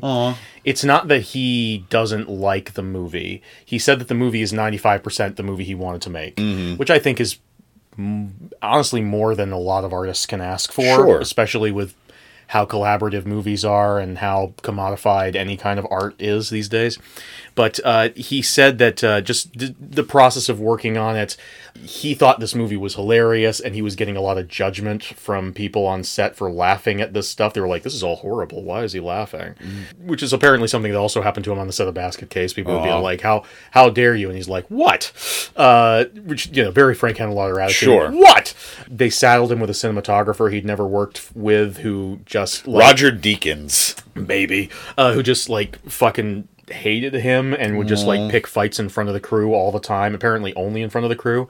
But he said the one moment of pure joy, the one moment of pure joy that he got out of making this movie was the day they blew up the the and to use his words, blew up the hookers. It's an amazing sequence and it is one of the most technically like the special effects in this movie are actually really good. Yeah, there's some and good stuff. The special effects in this scene are incredible. now the actual explosions, like the actual things themselves look kind of fireworky. They're not oh yeah, amazing.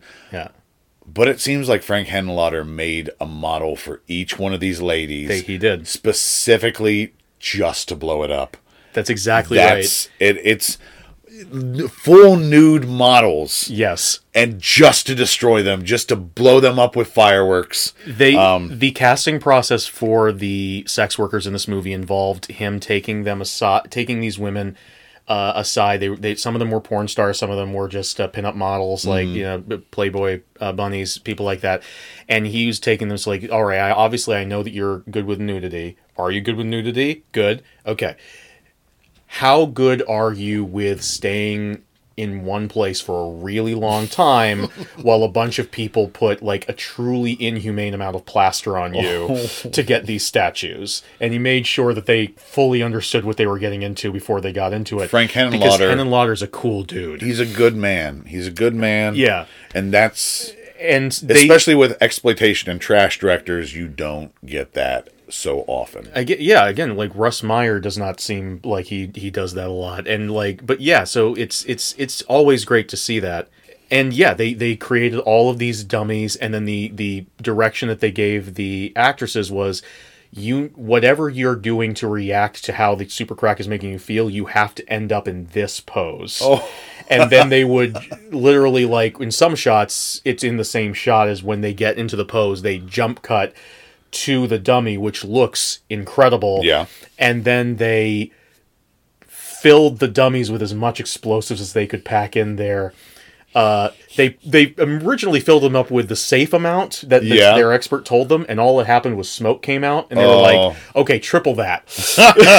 and then truly like a Fourth of July jamboree breaks Yes. out as these dummies burst apart and just bust up everywhere, I- it's phenomenal. In my head, I'm now picturing this sequence set to either the 1812 Overture Mm-hmm. or the Star Spangled Banner. Uh, yeah, no, this is this is absolutely made for either Tchaikovsky or uh, or John Philip Sousa. Yeah. To this is it's an incredible sequence. I And wrote like down. we can't even describe, we can't do it justice. no, like, this is just, this is like watching uh, a Sonny Chiba do a karate levels Yeah. of like pure cinematic. Gold. I can tell you a bunch of sex workers are exploding, yeah. but you need to see it. I can't like the the actors are giving it their all. The special effects is perfect. The cinematography is perfect.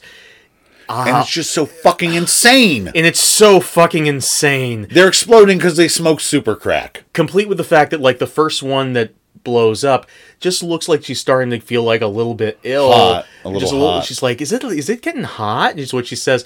And Jeffrey says, "She's gonna blow!" And next thing you know, yes, she does, and So- it's great. Zorro has been waiting out in the car. He's been getting worried that it's going on too long. Mm-hmm. Pacing looking in the for him. lobby. He finally he breaks down the door to the room just in time to be hit with the decapitated head of one of his workers. Oh my god. Oh my that if the scene wasn't already perfect, that just knocked it over the fucking top for me when the severed head flies face first into his face and throws him like Superman style across the room. It's so good. Now, I honestly thought he might have been dead, like the character in this scene.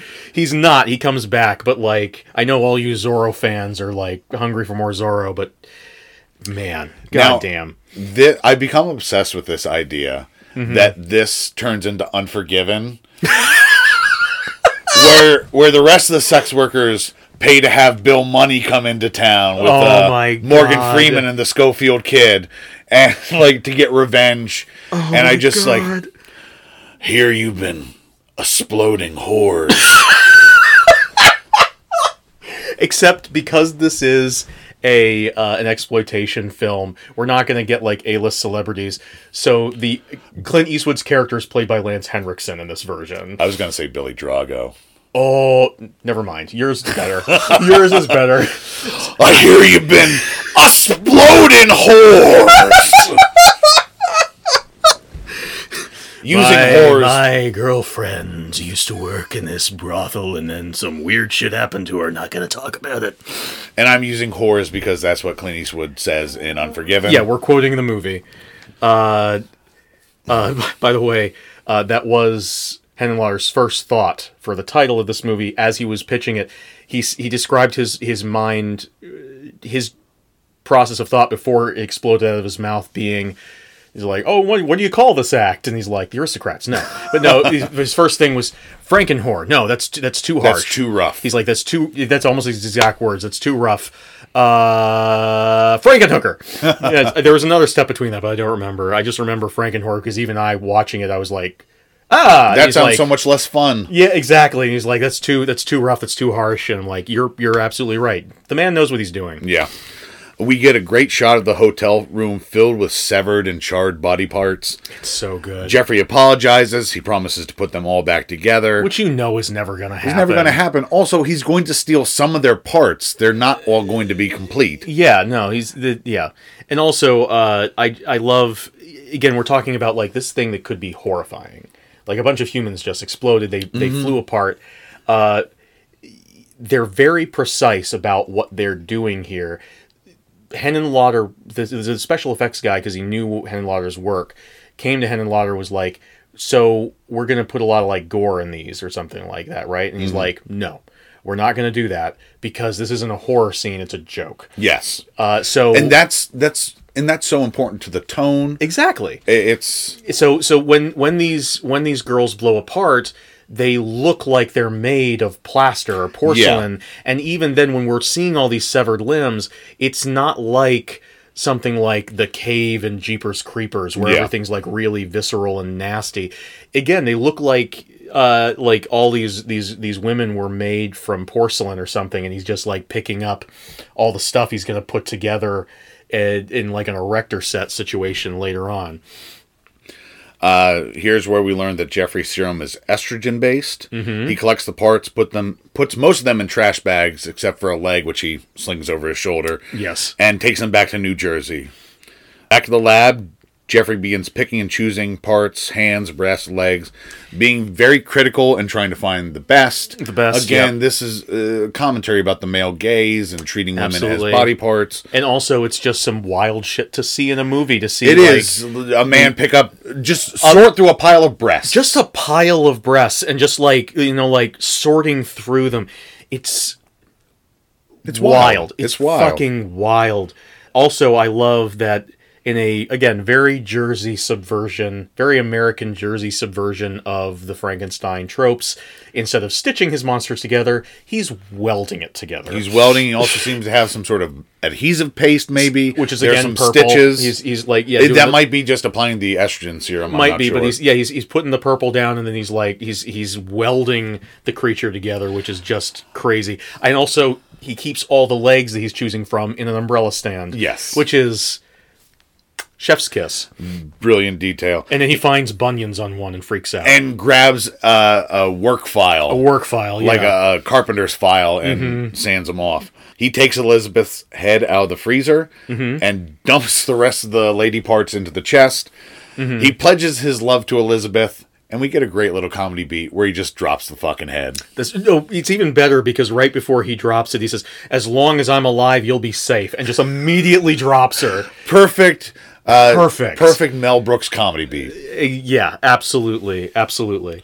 Uh, Jeffrey has sewn the pieces together. The storm is coming. He's throwing switches. The slab raises into the sky. Classic Frankenstein has a lightning It's rod. big lightning rod. It's almost, it's almost exactly the same prop or set piece from Bride of Frankenstein. Like Yeah. the way that it's built, it's almost exactly the same. And again, as a Frankenstein nerd, thank you. I like, I like that. I like that thing you did. Oh, that's my favorite Tom Hanks movie. That thing you did. That thing you did. Every time you did that thing you did. Oh man, I you know I didn't know if I was ready for a sequel to that thing you do, but that thing you did really delivered. It's all them as moldering corpses. Oh man. But the lightning electrifies not just the body, Mm-hmm. but the freezer full of parts. Yes, and we I love that we don't get immediate. We we are shown this repeatedly, like it's it's drilled into Mm-hmm. our heads. Hey, the lightning got down here too, but we're not given immediate satisfaction about what that means. No. They, they let that tension hang in the air, And and, the I payoff, great. The payoff is the most amazing part of the movie. God damn it! Now we get our first look, an hour into the movie, of the titular Frankenhooker. Mm-hmm. Uh, snow white face, long black hair. Uh, Pur- some purple hair. oh, is it purple? It's purple, On yeah. my TV, it looked black, That's okay, Um, but uh, but dark purple. some mismatched parts, some Yes. stitches, some they they have they they made a detail of one of her arms uh, has a patch of skin uh, covering a lot of it, a lot of the arm that is black. yes. So she's just like clearly taking patches from a lot of different people Mm-hmm. that don't fit. Of course, Jeffrey would not use a lot of black parts for his ideal woman because Mm-hmm. Right, we can assume things about Jeffrey. Yeah, But conservative. it's odd that there was something about this forearm that he was like, "This is so sexy." This particular forearm right here. I don't know a lot of guys who have very specific opinions about forearms. I don't. Um, Jeffrey's just that kind of a freak. Yeah, Yeah. Willem Dafoe and McG, only two people I can think of. How specific? Uh, She has big elevated shoes. Yes, Um, she's got them them platform 70 shoes. her head twitches a bit, and she begins to spout the phrases the sex workers were saying: "Want a date? Got any money? Mm-hmm. Want a party?" just like uh, Robert De Niro's version of Frankenstein monster, not only does her brain have memories, but her body parts have memories. And at least at this point, the body parts' memories are taking over her motor functions. I'm sorry, Robert De Niro played Frankenstein. Oh, you weren't aware of this? No. Yes, Robert De Niro played Frankenstein monst- Frankenstein's monster in Kenneth Branagh's uh, version called uh, Mary Shelley's Frankenstein that was made uh, to cash in on the success of Francis Bram- Ford Coppola's Bram, Bram Stoker's Stoker's Dracula. Dracula. Wow. He does a good job, but he can't shake his accent. So even though it's set in period, Fire. Yeah, Fire. fire bad. So, but he has this moment where he's like, just sort of like, uh, these these hands, uh, these hands know how to play the recorder. I don't know how I know how to play the recorder, but uh, you would. Do You, uh, maybe, or do you, do you even keep track of where you got these hands from? And it's just, it's it's sort of that. It's sort of that Harvey Keitel. I imagine what it's like to watch Harvey Keitel in Last Temptation. of well, Willem Dafoe also has that thick Willem Dafoe accent. I don't remember what Willem Dafoe's accent is, but uh, Well, he just sounds like Willem Dafoe, and that's not how you expect. That's Jesus not how you expect sound. Jesus to sound. Fair enough. You know, I'm something of a messiah myself. But yeah, so it's it's very weird. But he, uh, I mean, he's good. he's Robert De Niro. He's doing a good job. Obviously, this would entirely fuck up the movie, but I want a version of that where the body parts are made from Robert De Niro's past roles, and he Oh just starts God. repeating like lines from him, like Just like you want to fuck my wife?" or no, "Did you fuck my wife?" Did you fuck my wife? Oh I love Patty Mullen's performance as Frankenhooker. Oh my God, yes. Like they they obviously got her for the body, Yeah. and her willingness to to do, do all whatever. this. They no, they, But- they they specifically said in the documentary that part of the reason why she got the part was not only because of her her attractiveness, but also because she was just down with their sickness. She they they met with her, they explained what the movie was, what she was going to be doing, and she was like, "That sounds great.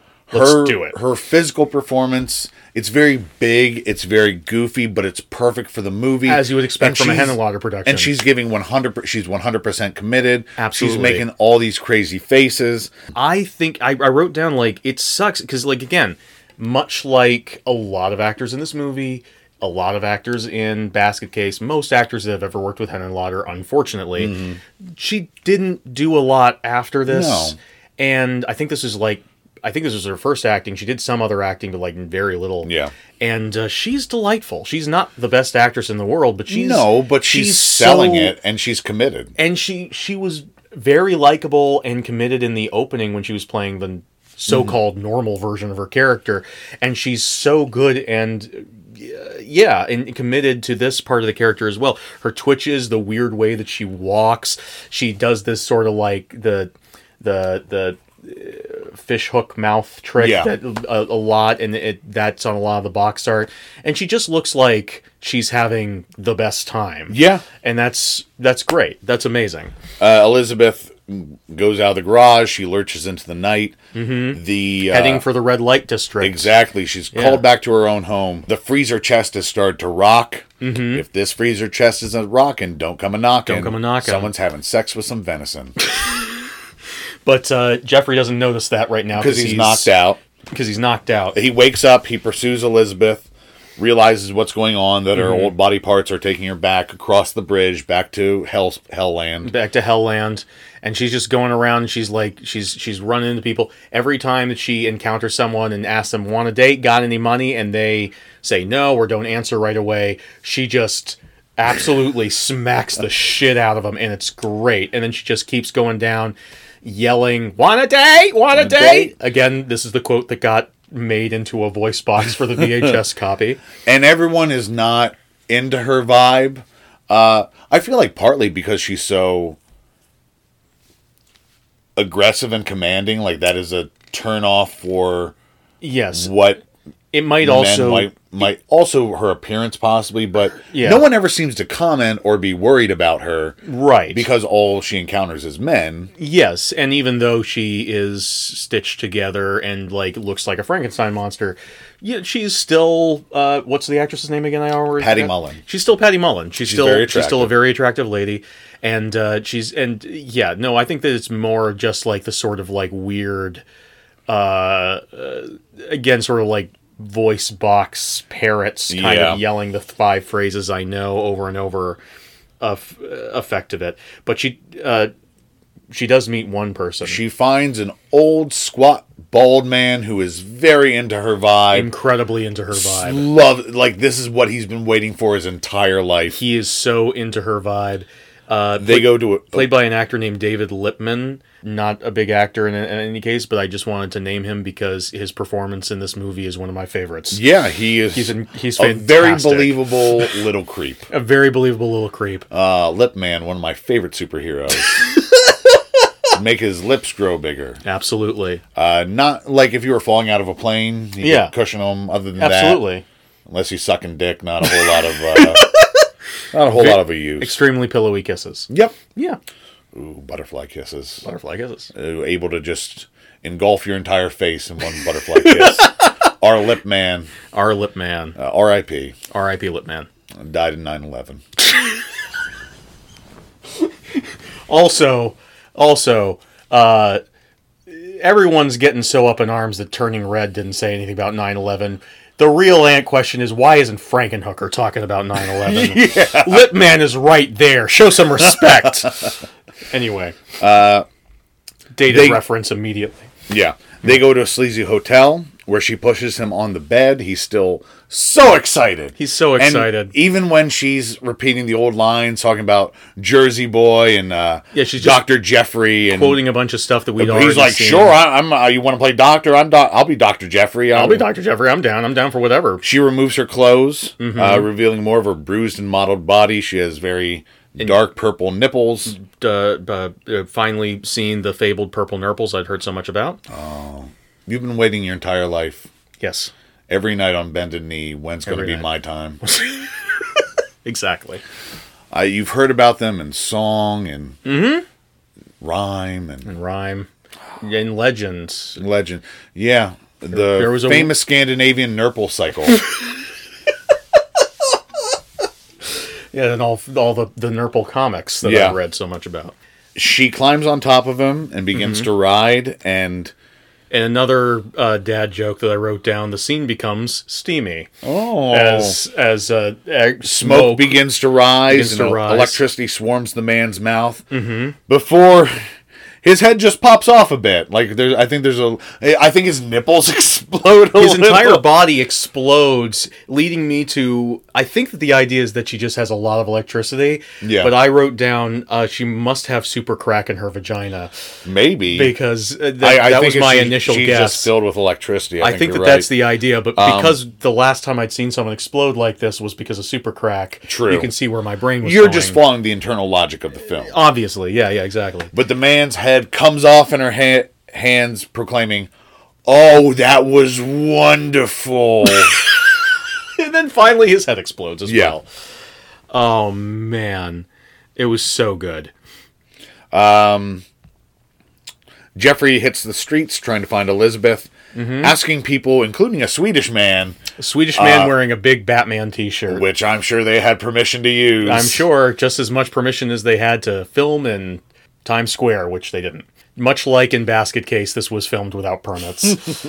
uh, and Jeffrey has a great line because the guy speaks to him in S- Swedish. Yeah. And the Batman says, "You're, you're talking to me in Swedish, Swedish. in Times Square." apparently, uh, this is this is a joke just for Steven, but apparently my impression of Jeffrey is quickly turning into Joey Wheeler from Yu-Gi-Oh! Abridged. I mean, it's mostly um, Christopher Walken to me. Yeah. Two mice fell into a bucket of cream. Yeah. Elizabeth steals the exploded man's money. Mm-hmm. I get. I guess more she loots his corpse. She loots his yeah. She loots his ashes. Exactly. Exactly. as she's unlocked. as she's leaving, she encounters a sleazy man who Mm-hmm. kisses her force, forcefully. Forcibly, Bruce Boxleitner. yes. Mm-hmm. But he also goes electric and explodes, and his head crashes through the window and into a garbage can. This actor, by the way, his name the actor's name is Thomas Crognale, and he is so proud of this scene. He actually does have other acting work. Wonderful. But he is so proud of this scene in particular that this scene of him kissing her and getting electrocuted is his IMDb profile picture. That's so sweet. he has other stuff that he could choose. I'm sure he has headshots. That's what he wants to be remembered for. Why wouldn't you? I would. That greasy ass ponytail he has. and it's, oh, it's so weird and thick and like it's a very it's like he had like a super mullet and like it's like I got to get this under control. Uh, Elizabeth walks the streets screaming party party want a party. Mm-hmm. She makes her way to Huevos Grande. yes. Zorro is there mourning his exploded bitches. Yes. His words, not ours. Yes. Uh, her eyes lock on a bowl of pretzels, and if there's anything that can bring the real Elizabeth out of this flesh monster she's become, Yes. it's some rolled gold pretzels. that was always her brand. that um, Yeah. they put it on her tombstone. Uh, she ravenously eats them while continuing to repeat previous lines, Mm-hmm. mentioning Zorro and Jeffrey, which gets Zorro's attention. As another guy leads her away, again, not concerned that she is not Mm-hmm. responding to anything he says or that she seems to be not well physically. Yeah. Yeah. Just, just being attracted to her. yep. And like, I, here's where I know that the only men who seemed to be turned off by her were ones that she was very aggressive to with her intentions. Mm-hmm. Anyone, like, people are attracted to her if they can just take advantage of her seemingly mindless nature. Exactly. Yeah. Absolutely. the men who led her away crawls under the table, presumably to do sex stuff. Sex stuff. Yeah. I believe. But he too gets electrified and explodes. and explodes. And this is a big old special effect es- explosion. Oh, yeah. It's a superimposed effect. Uh, uh, while this has been happening, there have also been cutaways of Jeffrey interviewing, uh, running around New York, interviewing uh, various sex workers. And, and uh, again, Henenlotter gives all the sex workers the best lines. There's a sex worker comes up and gives him a menu Oh, of what she's I didn't even offering. notice that. And she's like, uh, not not like a physical menu, but she like lists Oh, off okay. some. She's like, we got handcuffs, whips, enemas, Because he's, dildos. he's talking about, like, I'm looking for a, a tall, attractive woman Right. covered in scars. And, she doesn't say dildos, she says dildoos, which I love. oh, man. Uh, That's what the Australians say. racks, chain link, barbed wire, paws, and feathers. I love after I do that, remember that part. That's the button you chose to end on. Uh, but Jay finds out where Elizabeth is, thank, thanks to Rorschach. That's right. That's right. Like a- an older Rorschach who's just an apocalyptic apocalyptic street preacher Yeah, and he's raving talking about, the about- end times and the horror of Babylon. he mentions the horror of Babylon, and Jeffrey says, "So you seen her?" and she says, "She's in the bar. Thank you." And he runs. Just the kind of shit that only happens in Henenlotter and Brooks films. Yes. Yeah. Uh, Zorro confronts Elizabeth and knocks her block off. Uh, Literally. uh, punches her and her head flops back and I love this dummy. There's her head's just like hanging on by this bit of viscera. Mm-hmm. It's beautiful. It's an incredible special effect. This is specifically the one where Henan, where the special effects guy had one way he wanted to do it, and Henenlotter was like, "Do it this way," and the guy's like, "Are you sure?" And then they got to the day, and he's like, "That works so fucking well. How do you?" Uh, I'm not gonna try to explain what they did because I didn't understand it, but like it was, Henenlotter knows what the fuck he's doing. He does. Yeah. And I also love what Zorro says to her when he runs up to her. He's like shaking her, he's like, "This isn't your arm. Where'd you get this arm?" Because her arm has the brand on it. Yeah, uh, Yeah. He recognizes all the parts. And, It's just a bizarre thing to say to a person. yeah. Well, it's not like it happens regularly. It's not a common way to start a conversation. Although, if I were a prank person, that would be a good prank. like, just go up to strangers and be like, "That's my arm." That- imagine how frightening that encounter would be. A person you don't know just comes up like, "That's my arm." That's a nightmare. Just Oh my god, that's I would uh, honestly that would activate my social anxiety in a way that it may has has probably never been activated before. actually might make a good short film. Sure. Oh yeah, absolutely. It sounds like a short story that like Roald Dahl would have written back in the day. and like the person just like keeps following the other person around like Yeah, just, like, keeps outside their house being like i want my arm back Yeah, yeah, yeah. jeffrey takes elizabeth back to the car as they speed off her head once again flops back even though he love lovingly put it back on its perch Mm-hmm. zorro follows in pursuit back in jersey jeffrey does some repairs including fitting elizabeth with the classic neck neck bolts And I love that detail that that's specifically to fix a problem. It wasn't originally something he put there. It had to, they had to fix that particular issue. I love that detail. he gives her another dose of electricity and this seems to bring back the normal elizabeth Elizabeth's brain is finally in work in, in working order. Jeffrey explains what he did, and Elizabeth is very excited and proud until she realizes I'm an abomination. Yeah, she looks she's she's happy that she was brought back to life. She's happy that Jeffrey is like uh, Performed this miracle. performing this miracle and, and like he was always talking about bringing the dead back to life like this is great but then she looks down at what he's done to her and again it is this sort of thing about like her literal in a way that is not usually meant her literal bodily autonomy has been taken away from her mm-hmm. Uh, the choices were made about her body that she was not consulted with. Exactly. And and again, all Jeffrey's fantasy, not Yes. considering like I'm going to accurately rebuild you. Right. I'm going to I'm going to make you look how you were. I'm going to make you look how I want. Yes. Whether you like it or not, and also you need to be happy about I'm it. going to make you quote unquote better. I'm going to make you perfect. Yeah, exactly. The centerfold goddess of the century. centerfold goddess of the century. Uh, and Jeffrey is trying to calm her down, tells her he loves her. Uh, I Mm-hmm. think he also makes like, well, I, I need lives had to be sacrificed for this to happen. Right, right. Yeah, it's like don't. It's like I, I, I was, I, I worked so hard for it. All Yeah. this stuff. Like, yeah, And- it's all about him. And Zorro comes in, and he lops Jeffrey's head off with a machete. In a in a movie full of crazy shit, wasn't expecting that.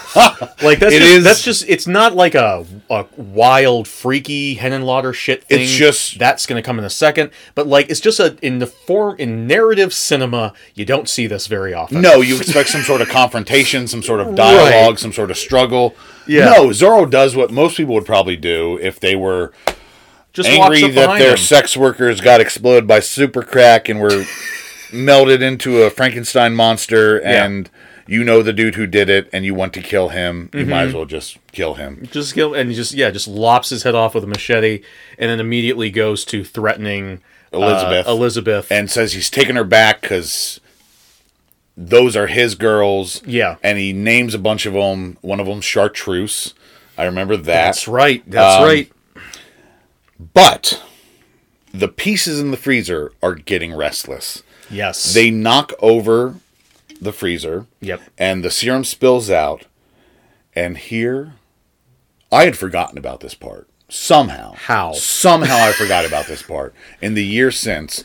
Because Yeah. I remember like the big funny crazy shit, like Sure, the sure. sex workers exploding, the lawnmower stuff, the super crack. this bit This is genuinely horrifying. Like this is there is like I'm sure that someone could look at this and find this funny, and there is something that's like genuinely absurd about it. It is. and there is something, but like, god damn it, if if you were miss, if you thought like, man, there's not enough stomach turning horror in this movie in this horror comedy.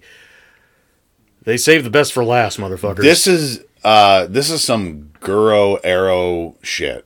Uh Ero Guro shit. This is this is some this re- is some, some like- Re-Animator shit. this is in. like if Russ Meyer and David Cronenberg got into like a tri- teleporter accident. This is the movie they would make. the, the body parts, the spare body parts have They've melded and mutated. Sid's toy style from Toy Story. Yes. They've they've they've melded together and mutated and formed into various like combination body parts. There's Uh, a there's an upside down torso Mm-hmm. where the breasts are at the bottom, and there's a cackling mouth up top. Jesus. I think there's like, does it have an eyeball in its belly button? No. or, or uh, maybe I'm don't so. misremembering that. There's so much shit. There's a head with multiple arms that are sort of like legs, but also has a hand in front that's grabbing Zorro with. I it is I guess it's kind of a comforting that after all the movies that we've seen for this show I can still get upset by something. It always is. It Yeah. and that just makes it all the more amazing. Yeah, Uh, but I there's a- was like genuinely upsetting. No, these are fucking crazy. Yeah. These are fucking insane. Yeah. Uh, they're legitimate. Like, this is some, mon- like I said, uh, Ero Guro, like Japanese m- horror manga shit, like the more extreme stuff. Like, Yeah. I wanted to say Junji Ito, but this feels more like Shintaro Kago. Not enough fish shit to be Junji Ito. Um, Uh, it's, it's, he normally doesn't like do sex stuff no, that often. Yeah, That's yeah, more no. Kago. Uh, there's a twisted head, like it, that has arms melded around it, that's Mm-hmm. just sitting atop a pile of breasts. Yes, yeah, yeah. and we don't get like long shots of these things. No. That one especially we only get sort of like angles and flashes of because it's so fucking disturbing. just like the blood splatter in the beginning, Henenlotter knows how to get the most bang for his buck, and it's not about excess. It's about giving you fucked up shit for exactly as long as he thinks that you can uh handle it both in terms of like how disturbing it is but also how long you can look at this before you start thinking that's rubber Yeah, very uh, true. And it, and Very true. And it's like, yeah, I fully understand in the back of my brain that all this shit is fake. It's still, still fucked. Still a crazy vision. And here's something I'm only just now appreciating as we're talking about it. yeah. Again, we talk about how goofy and silly and not scary this movie is. This is almost like the ultimate trick where it's like, want to see something fucked up? Literally. where it's like it's just like out of nowhere. It's like, oh my god! This, the rest of the time I've been laughing. This has been silly. It's been campy. Yeah. Now I'm seeing something genuinely disturbing. Going back to my Unforgiven analogy at the beginning, we don't really talk about westerns on the show, but whenever we do talk about westerns, Brad has this thing where he says that like the best part about westerns is that there's that drop. They're like like in a, a dubstep song, the drop, where things will be like mostly story, and then there's that moment where the action just kicks in and it's visceral. And it's if you get a good movie like Unforgiven or The Wild Bunch, Yeah. it's visceral, it's crazy, it's it's gnarly, it's awesome. That's what this is with horror. It's kind of like those old Roger Corman films where there would be uh, almost no horror, just kind of atmosphere for the whole thing, and then you get one gigantic gross out moment at the Yeah. That's this, but like, whereas most of those Roger Corman movies are just awful, this is done by a fucking master. Yes. Uh, and it's, this is absolutely incredible. It, the movie would be worth it. just we a talk a lot about uh, separating the meat from the gristle. Yes. Even if this movie were mostly gristle, if it were just this ending scene, If this were a Roger Corman movie. notable. Like this Yeah. would make it, and probably be enough to end up on this show. Yeah. uh, because that's how goddamn insane and twisted and fucked up it is. But the movie has the absolute audacity to be incredibly entertaining all the way through up until Yeah. this point, and then have this on top of that, which But- is you know just insane. Henenlotter, you're a madman. It's it's beautiful. It's beautiful to watch an execution. Like It's great, a per- Uh, perfectly executed slam dunk. And this is like exalted trash. This is like that's, because that's exactly again, what this is. Again, uh, Yeah. the effects are great. Yes. it's it. There's a message in there. Uh, maybe you've come to agree with me. Maybe I've made my Mm-hmm. I, th- point. I think I do. I think that the only th- caveat that I would say is that this is a man telling other men to cool it. True. and that that that is still feminist. So I agree Yeah. with you. Uh, I, It's just- it's not overt. It's, it's cooler when there is a female voice presence, like actually speaking from the female perspective. Sure. and we don't get that in this movie. The women are still being depicted through the male gaze. It's just a much more responsible male gaze than we get in a lot of other exploitation films. That's the only caveat I would give it. At the same time, men can be feminists too. Yes. Both you and I, I think, count ourselves as feminists. I- yeah. And uh, yeah, yeah, I, I think that I, I now agree this movie is definitely uh, feminist and in in its in its uh, loud, brash New Yorker Henenlotter way. but again, it's not that loud because uh you didn't notice it. It- Oh, you yeah, actually yeah, need yeah, to watch it Yeah, a couple times to really understand the satire and commentary Yeah. that are present because again there's so much more noticeable crazy wacky shit there is But- definitely that sort of Frankensteinian thing of like, who's the real monster here? Mm-hmm. And it's definitely Jeffrey. yes Yeah. The flesh monsters pull Zorro into the freezer Oh my god. the door shuts then it opens again so an arm can pull in some crack that Zorro dropped how are they going to smoke this crack oh It's the maybe perfect- out of uh, Zorro's skull Yeah, probably. It's the perfect comedy button to the just, like, horrors you've just seen the the movie like is just like, hey, I'm going to fuck your brain hole for a second, and then like right at the end, and we're still a comedy, pulling in the crack. Yep. Elizabeth picks up Jeffrey's head. Mm-hmm. She has a plan. Next, we see Jeffrey wakes up on the slab. Turns out, Elizabeth, now dressed like a cartoon doctor, Yes. looking cute as hell. You cute as a button. Uh, she followed Jeffrey's notes. They were very understandable. Yes. And transplanted his head onto a woman's body. He now has huge. because only women could be brought to life. right. I don't think I pointed that out before. You did. Because it you is an- did okay. actually mention that, and yeah, I mentioned it was an estrogen serum. I didn't know if I mentioned We- that we- only women. no, we did. We Okay. did. I, I'm- Sorry. I'm I I took my Adderall today. I'm pretty sure I can trust my memory. Okay. I did not sleep well last night, so I don't know how well I can trust mine. Apparently, neither of us did, so we're, Yeah. we're good. I'm I'm I at least have amphetamines. Gotcha. And I have depressants. uh, but Yeah. he now has huge tits. He, Yes. His dick is gone. He said, "What? What happened to my Johnson?" And this is the punchline of the movie, as we talked about. It's a shaggy Yes. dog story that is leading up to this twist. Mm-hmm. And like I said, I feel this is the film's thesis statement because Elizabeth begins parroting all the things that Jeffrey told her back to him. Every, like, every line that had, Jeffrey had in the previous scene right before he got his head lopped off, she says almost exactly verbatim, but with a lot more sass and a lot Yeah. less sincerity because she knows what she did. she knows what she did, and she knew Jeffrey would be upset. Yeah. But she is treating him the same way.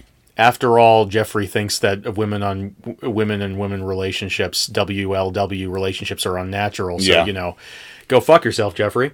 But uh, yeah, that's Frankenhooker. His butt. Um, and I, I wrote down Jeffrey screams in body dysmorphia as the movie ends. but I, I love it. I love it so much. I, I think, and again, I don't think.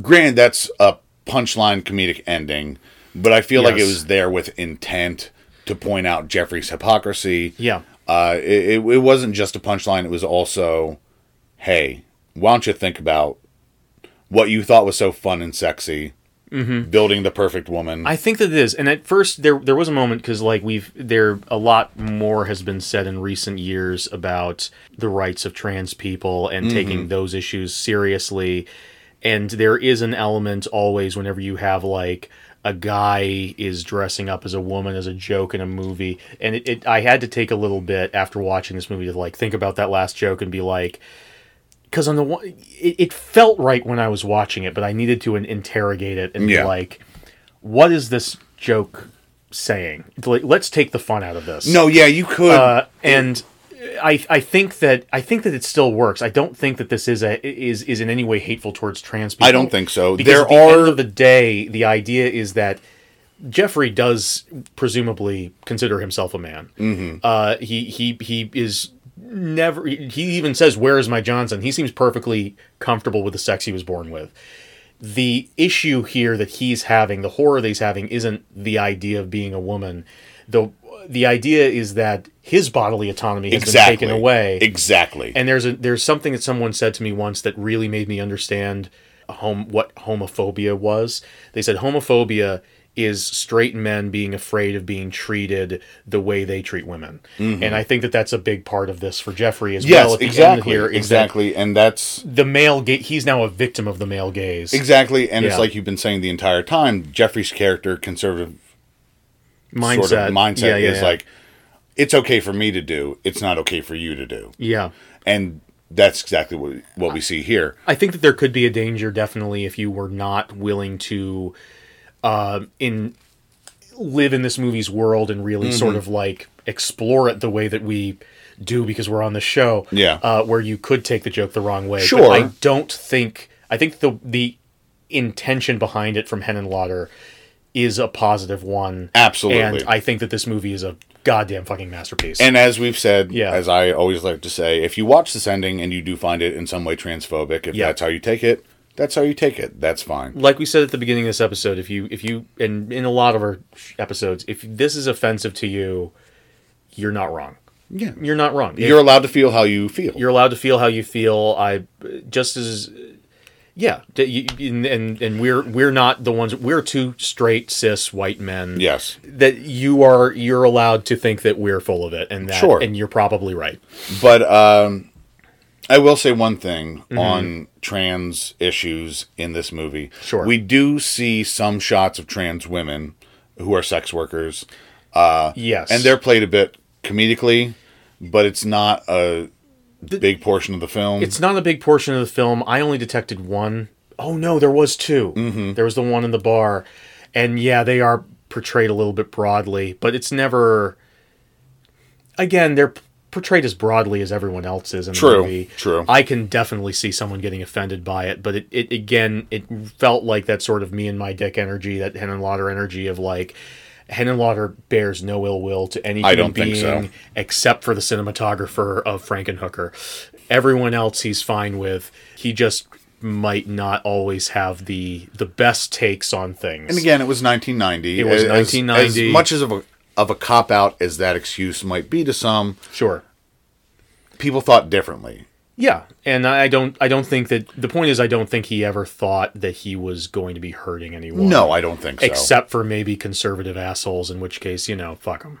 exactly. Yeah. Uh, anything else you would like to say about Frankenhooker? I'm officially a Henenlotter stan. Uh, I can't wait to check out Bad Biology, even if I hate it. Hey, Watch Brain Damage first. I'll check out Brain Damage Uh, first. Maybe you could bring that on the show. I had to work up to Eraserhead with Lynch. I'm, I'm sure that uh, if if if Bad Biology is like peak fucked upness and like crazy shit from from Henenlotter, maybe I should work up to it a little bit. But yeah, uh, I absolutely love this movie. Even if you just listen to this and were like, uh, whatever, I'm not going to check this out. Just listen to the thing. Please watch Frankenhooker. Believe me, it's it's great. It's wonderful. Yeah, if you love camp, if you love schlock, if Yes. you love horror comedy, if you love what like If you love the Hammer Frankenstein movies and want a movie that does a really good job sending up the formula of those films, this is great. This is this is a something I forgot to mention that I just love about this movie. I've always thought that The Brain That Wouldn't Die was a movie with enough good in it that deserved a proper remake. Mm-hmm. And this is it. That, this is like a straight like the plot is almost exactly the same, except all the bad parts have been replaced with good things. all of the good things in the world are present in Frankenhooker. all the a good veritable things. Garden of Eden in cinema. Do you know what you want to talk about next week? uh, not even a slightest clue. Okay. Well, thank you for joining us for this hopefully very fun episode about Yes. a very fun movie. We will talk with you soon. That's turned out to be exactly as long as our Tron episode.